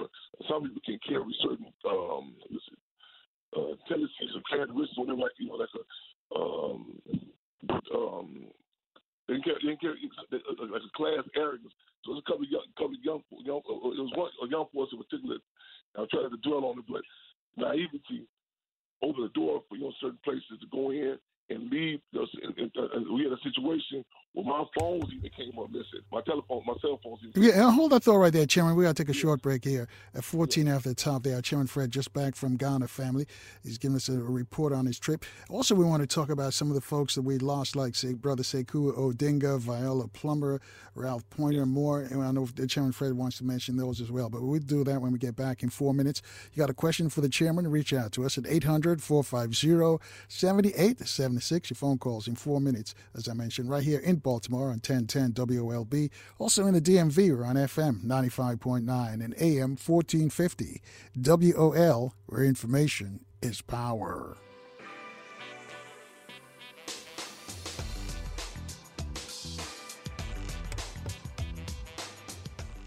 Twenty-one minutes after the top of the hour with our guest, Chairman Fred Hampton. Uh, Chairman Fred is just back in the country from Africa. And I got to shout out his mom, Sister Akua Njeri. True soldier, uh, uh, Chairman Fred. So I'm going to let you shout out your mom because I know you, you, I don't know if you've spoken to her yet since you got back. Uh, I think we may have lost the chairman, Kevin. See if we can get him back for us. Oh, there, there he is. All right, go ahead, Chairman. Uh, uh, uh, yeah, I'm, I'm, I'm at Swiss. Can you hear me all right? Yeah, that, this is much. This is much better line, Chairman. Uh, before we do anything, though, Rod wants to greet you. He, he's calling from Baltimore. He's on line one. Rod, good morning. By God, I'd like to thank the credit Yahweh and your brothers and engineer for the opportunity. I'm looking for unemployment, Fred, but I will send more, as Derby Howard say, more donations to you as soon as I can. I would encourage everyone out there to save donations to save and protect the Fred Hampton House. And greetings out to my lifetime president in core is Jerry. All right, uh, Chairman Fred, how's that coming to, to, save the Hampton House? How's that that movement doing? Right on. Uh, uh, Thug and Poor. It's, you know what I'm saying? We uh, I just um, just, uh, just comment uh, uh, uh, comment when I, when I got back in, get some updates. We're in the process of doing, you know, saying, doing some some uh, long needed re- uh, renovations. So the process is still happening. So you know, people still can support. Um, uh, uh, those who know or who, who should know, we, you know, so again, we you know we, we, a few sometimes like you know, so we take we, we, we save it, you know, get the bank from our back. However, the work is continuing, the programs are still continuing, and you know, say everything, you know, it's always, you know, in fact, we just had to get a new a new furnace there recently. So uh, again, the, the continued support is, is, is truly appreciated, but it's a tug and pull, and uh, the the, uh, the campaign is all ongoing, the work is all ongoing. So revolutionary appreciation, and I did catch catch you there uh, when I came on. So I definitely extend revolutionary love, respect. Uh, mother comrade, of course, Jerry. Um, did you say the true soldier? True soldier. Uh, yeah, true soldier. Those of you know the story of Fred Hampton, uh, uh, Fred Hampton Jr. It if you've seen the movie. Those of you are not familiar, their, their stories there. But let me, before I don't know if I've ever asked you this. How, how close do you consider that that movie to to what really happened? You know, as I always, always, um, I think I said before, uh, even even during the process, I uh, uh, during the filming, um, you, you the the, conversation must be um, put in context of you know what, you, uh, what you're dealing with, in, in, uh, even you know, in, uh, in uh, Hollywood also. Um, and I, I, I, I do an analogy. You came for the shark and the fish tank. So Chairman Fred was a revolutionary. Black Panther Party was a revolutionary organization. But again, that we was able to get, we were able to put, as I say, as we say, a lot of Panther Cub pills and applesauce. It was, it was a lot. It's, a, a, lot of relevant information. So we we were fortunate to, as well. We refer to having a dream team. You know, I mean, uh, from you know, some director, producer, the cast members, uh, uh, which we see results even to this present day. You know, saying all uh, the, the still relevant conversation coming from the movie, the relationship still. In fact, I just seen uh, the director Shaka King uh, uh, uh, him and his father at the homegoing service for Viola, um, uh, uh, Viola Plummer in um, D12 in New York. So again, it's, uh, you know, of course, there were some contradictions, however, we were able to get a lot of information uh, in there uh, in, uh, in, the movie. So. Uh, uh, revolutionaries, you know, uh, revolutionaries never satisfied, so we always want to just say we can continue, continue to up the ante. But again, overall, you know what I'm saying? We was able to put a lot of a lot of tactical pills in applesauce.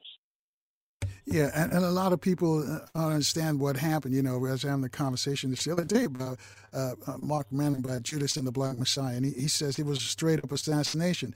Uh, that there was no shots fired. Were there any shots fired? Because you said there were no shots fired from where your father and Fred, Fred, Fred Hampton, Mark Clark, where was no shots going out. All the shots were coming in. Is that correct? Yes, uh, in fact, that, that even from that from there on, from the state's own ballistic specialist, uh, a ballistic specialist uh, perspective, it was revealed that at the most there would have been um, a, a, a one, one shot, uh, a reflex uh, from defense captain Mark Clark after when he was shot. You know, so because they say in fact the um, who's who's who's on, on by the door, the front door, the shotgun, the shotgun, uh, the, the shells uh, went towards went up. And they say they, they, from their own ballistic, from the state's own ballistic specialists, they even acknowledged that the most that shot being shot is, re, is a reflex after after he had been shot. Yeah, and again, I just mentioned that because some of our young people don't understand our history and what we went through. You know, we just had a conversation yeah. about reparations.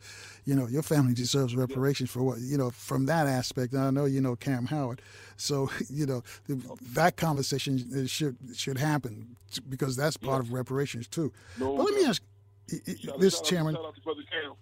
yeah. Yeah, Kaam's a good brother. Uh, the, the, cancellation of the the convention, though, how did that? How did that? Is it has it been canceled or just postponed? McDonald's is not new to chicken, so maybe stop questioning their chicken cred and get your hands on the McCrispy, juicy fried chicken, buttery bun, unmatched pickle to chicken ratio. Yeah, they know what they're doing. In fact we can honestly say they're not new to chicken, they're true to chicken. The McCrispy. Only at McDonald's. Ba da ba ba ba. Whether it's audiobooks or all-time greatest hits, long live listening to your favorites. Learn more about Kisqali Ribociclib 200 milligrams at kisqali.com and talk to your doctor to see if Kisqali is right for you. I don't, I don't, I don't know the type of status. Again, just to reiterate, they were very careful. It was uh, uh, not the official position. Uh, 'cause you, you, you know, like even people uh, people inquiring out there, uh, the, the, the term the, the word council, council never even came out. So I'm, I'm gonna be checking back with some forces and my- myself see and say, you know, see what's the, what's the update in regards to how they're gonna move. But uh, I don't know, what I'm saying um, how, how they plan to move forward.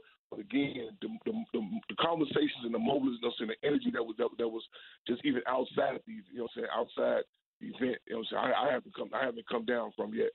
And but again, I, I want to just kind of try to the uh, question that you uh, put forward to me too also uh, before, before we went to break, and this kind of goes into like a a, a needed uh, um, stuff. This issue needs to be addressed. Like you talking about, like, like even out of uh, disrespected generation, not being familiar with them saying about uh, regard to the demand for reparations as well as other issues. And uh, we this this uh, uh, uh, with the delegation, you know, and, um, we we we you we, we take a actually take we don't draw we, we, we don't usually draw a foregone conclusion that people understand what even what that term means. In fact, I recall the first time I was able to leave the country and go on a delegation. Um, it was uh, shortly after I was I was released from prison. Uh, went to France, I believe, again with um, uh, Minister of Compensation Pam Africa, Ramona Africa, and others. It was a delegation regards the case of uh, long-held political uh, prisoner Mumia Abu Jamal, who in fact we, that is, is cold red in regards to him. In other words, his, his health, his, his health situation as we speak right now. Speaking of which, this was some years back when I went on this delegation, and um, this this last this this delegation that we attended, I, I as I said, it was kind of like last minute, but it really helped in a good way and a bad way. Brought light, you know, said, uh, shine light on some, some contradictions. Like, you uh, know, uh, you know, like a young cat. I, I don't want, I don't make this personal or subjective, but like you know, stuff that you that many times as organizers, you know, you mentioned some names earlier that, that we just that we just lost. You know, saying Ralph Poynter, say cool, you know, Sekou Odinga, Viola Plummer, and to be you know, to be around those forces. A lot of times people can can draw the foregone conclusion that you know people understand the political significance of terms such as coalition, you know what I'm saying, discussion of reparations, you know what I'm saying, uh, you, you, uh, uh, to be able to distinguish a delegation from a trip, you know what I'm saying.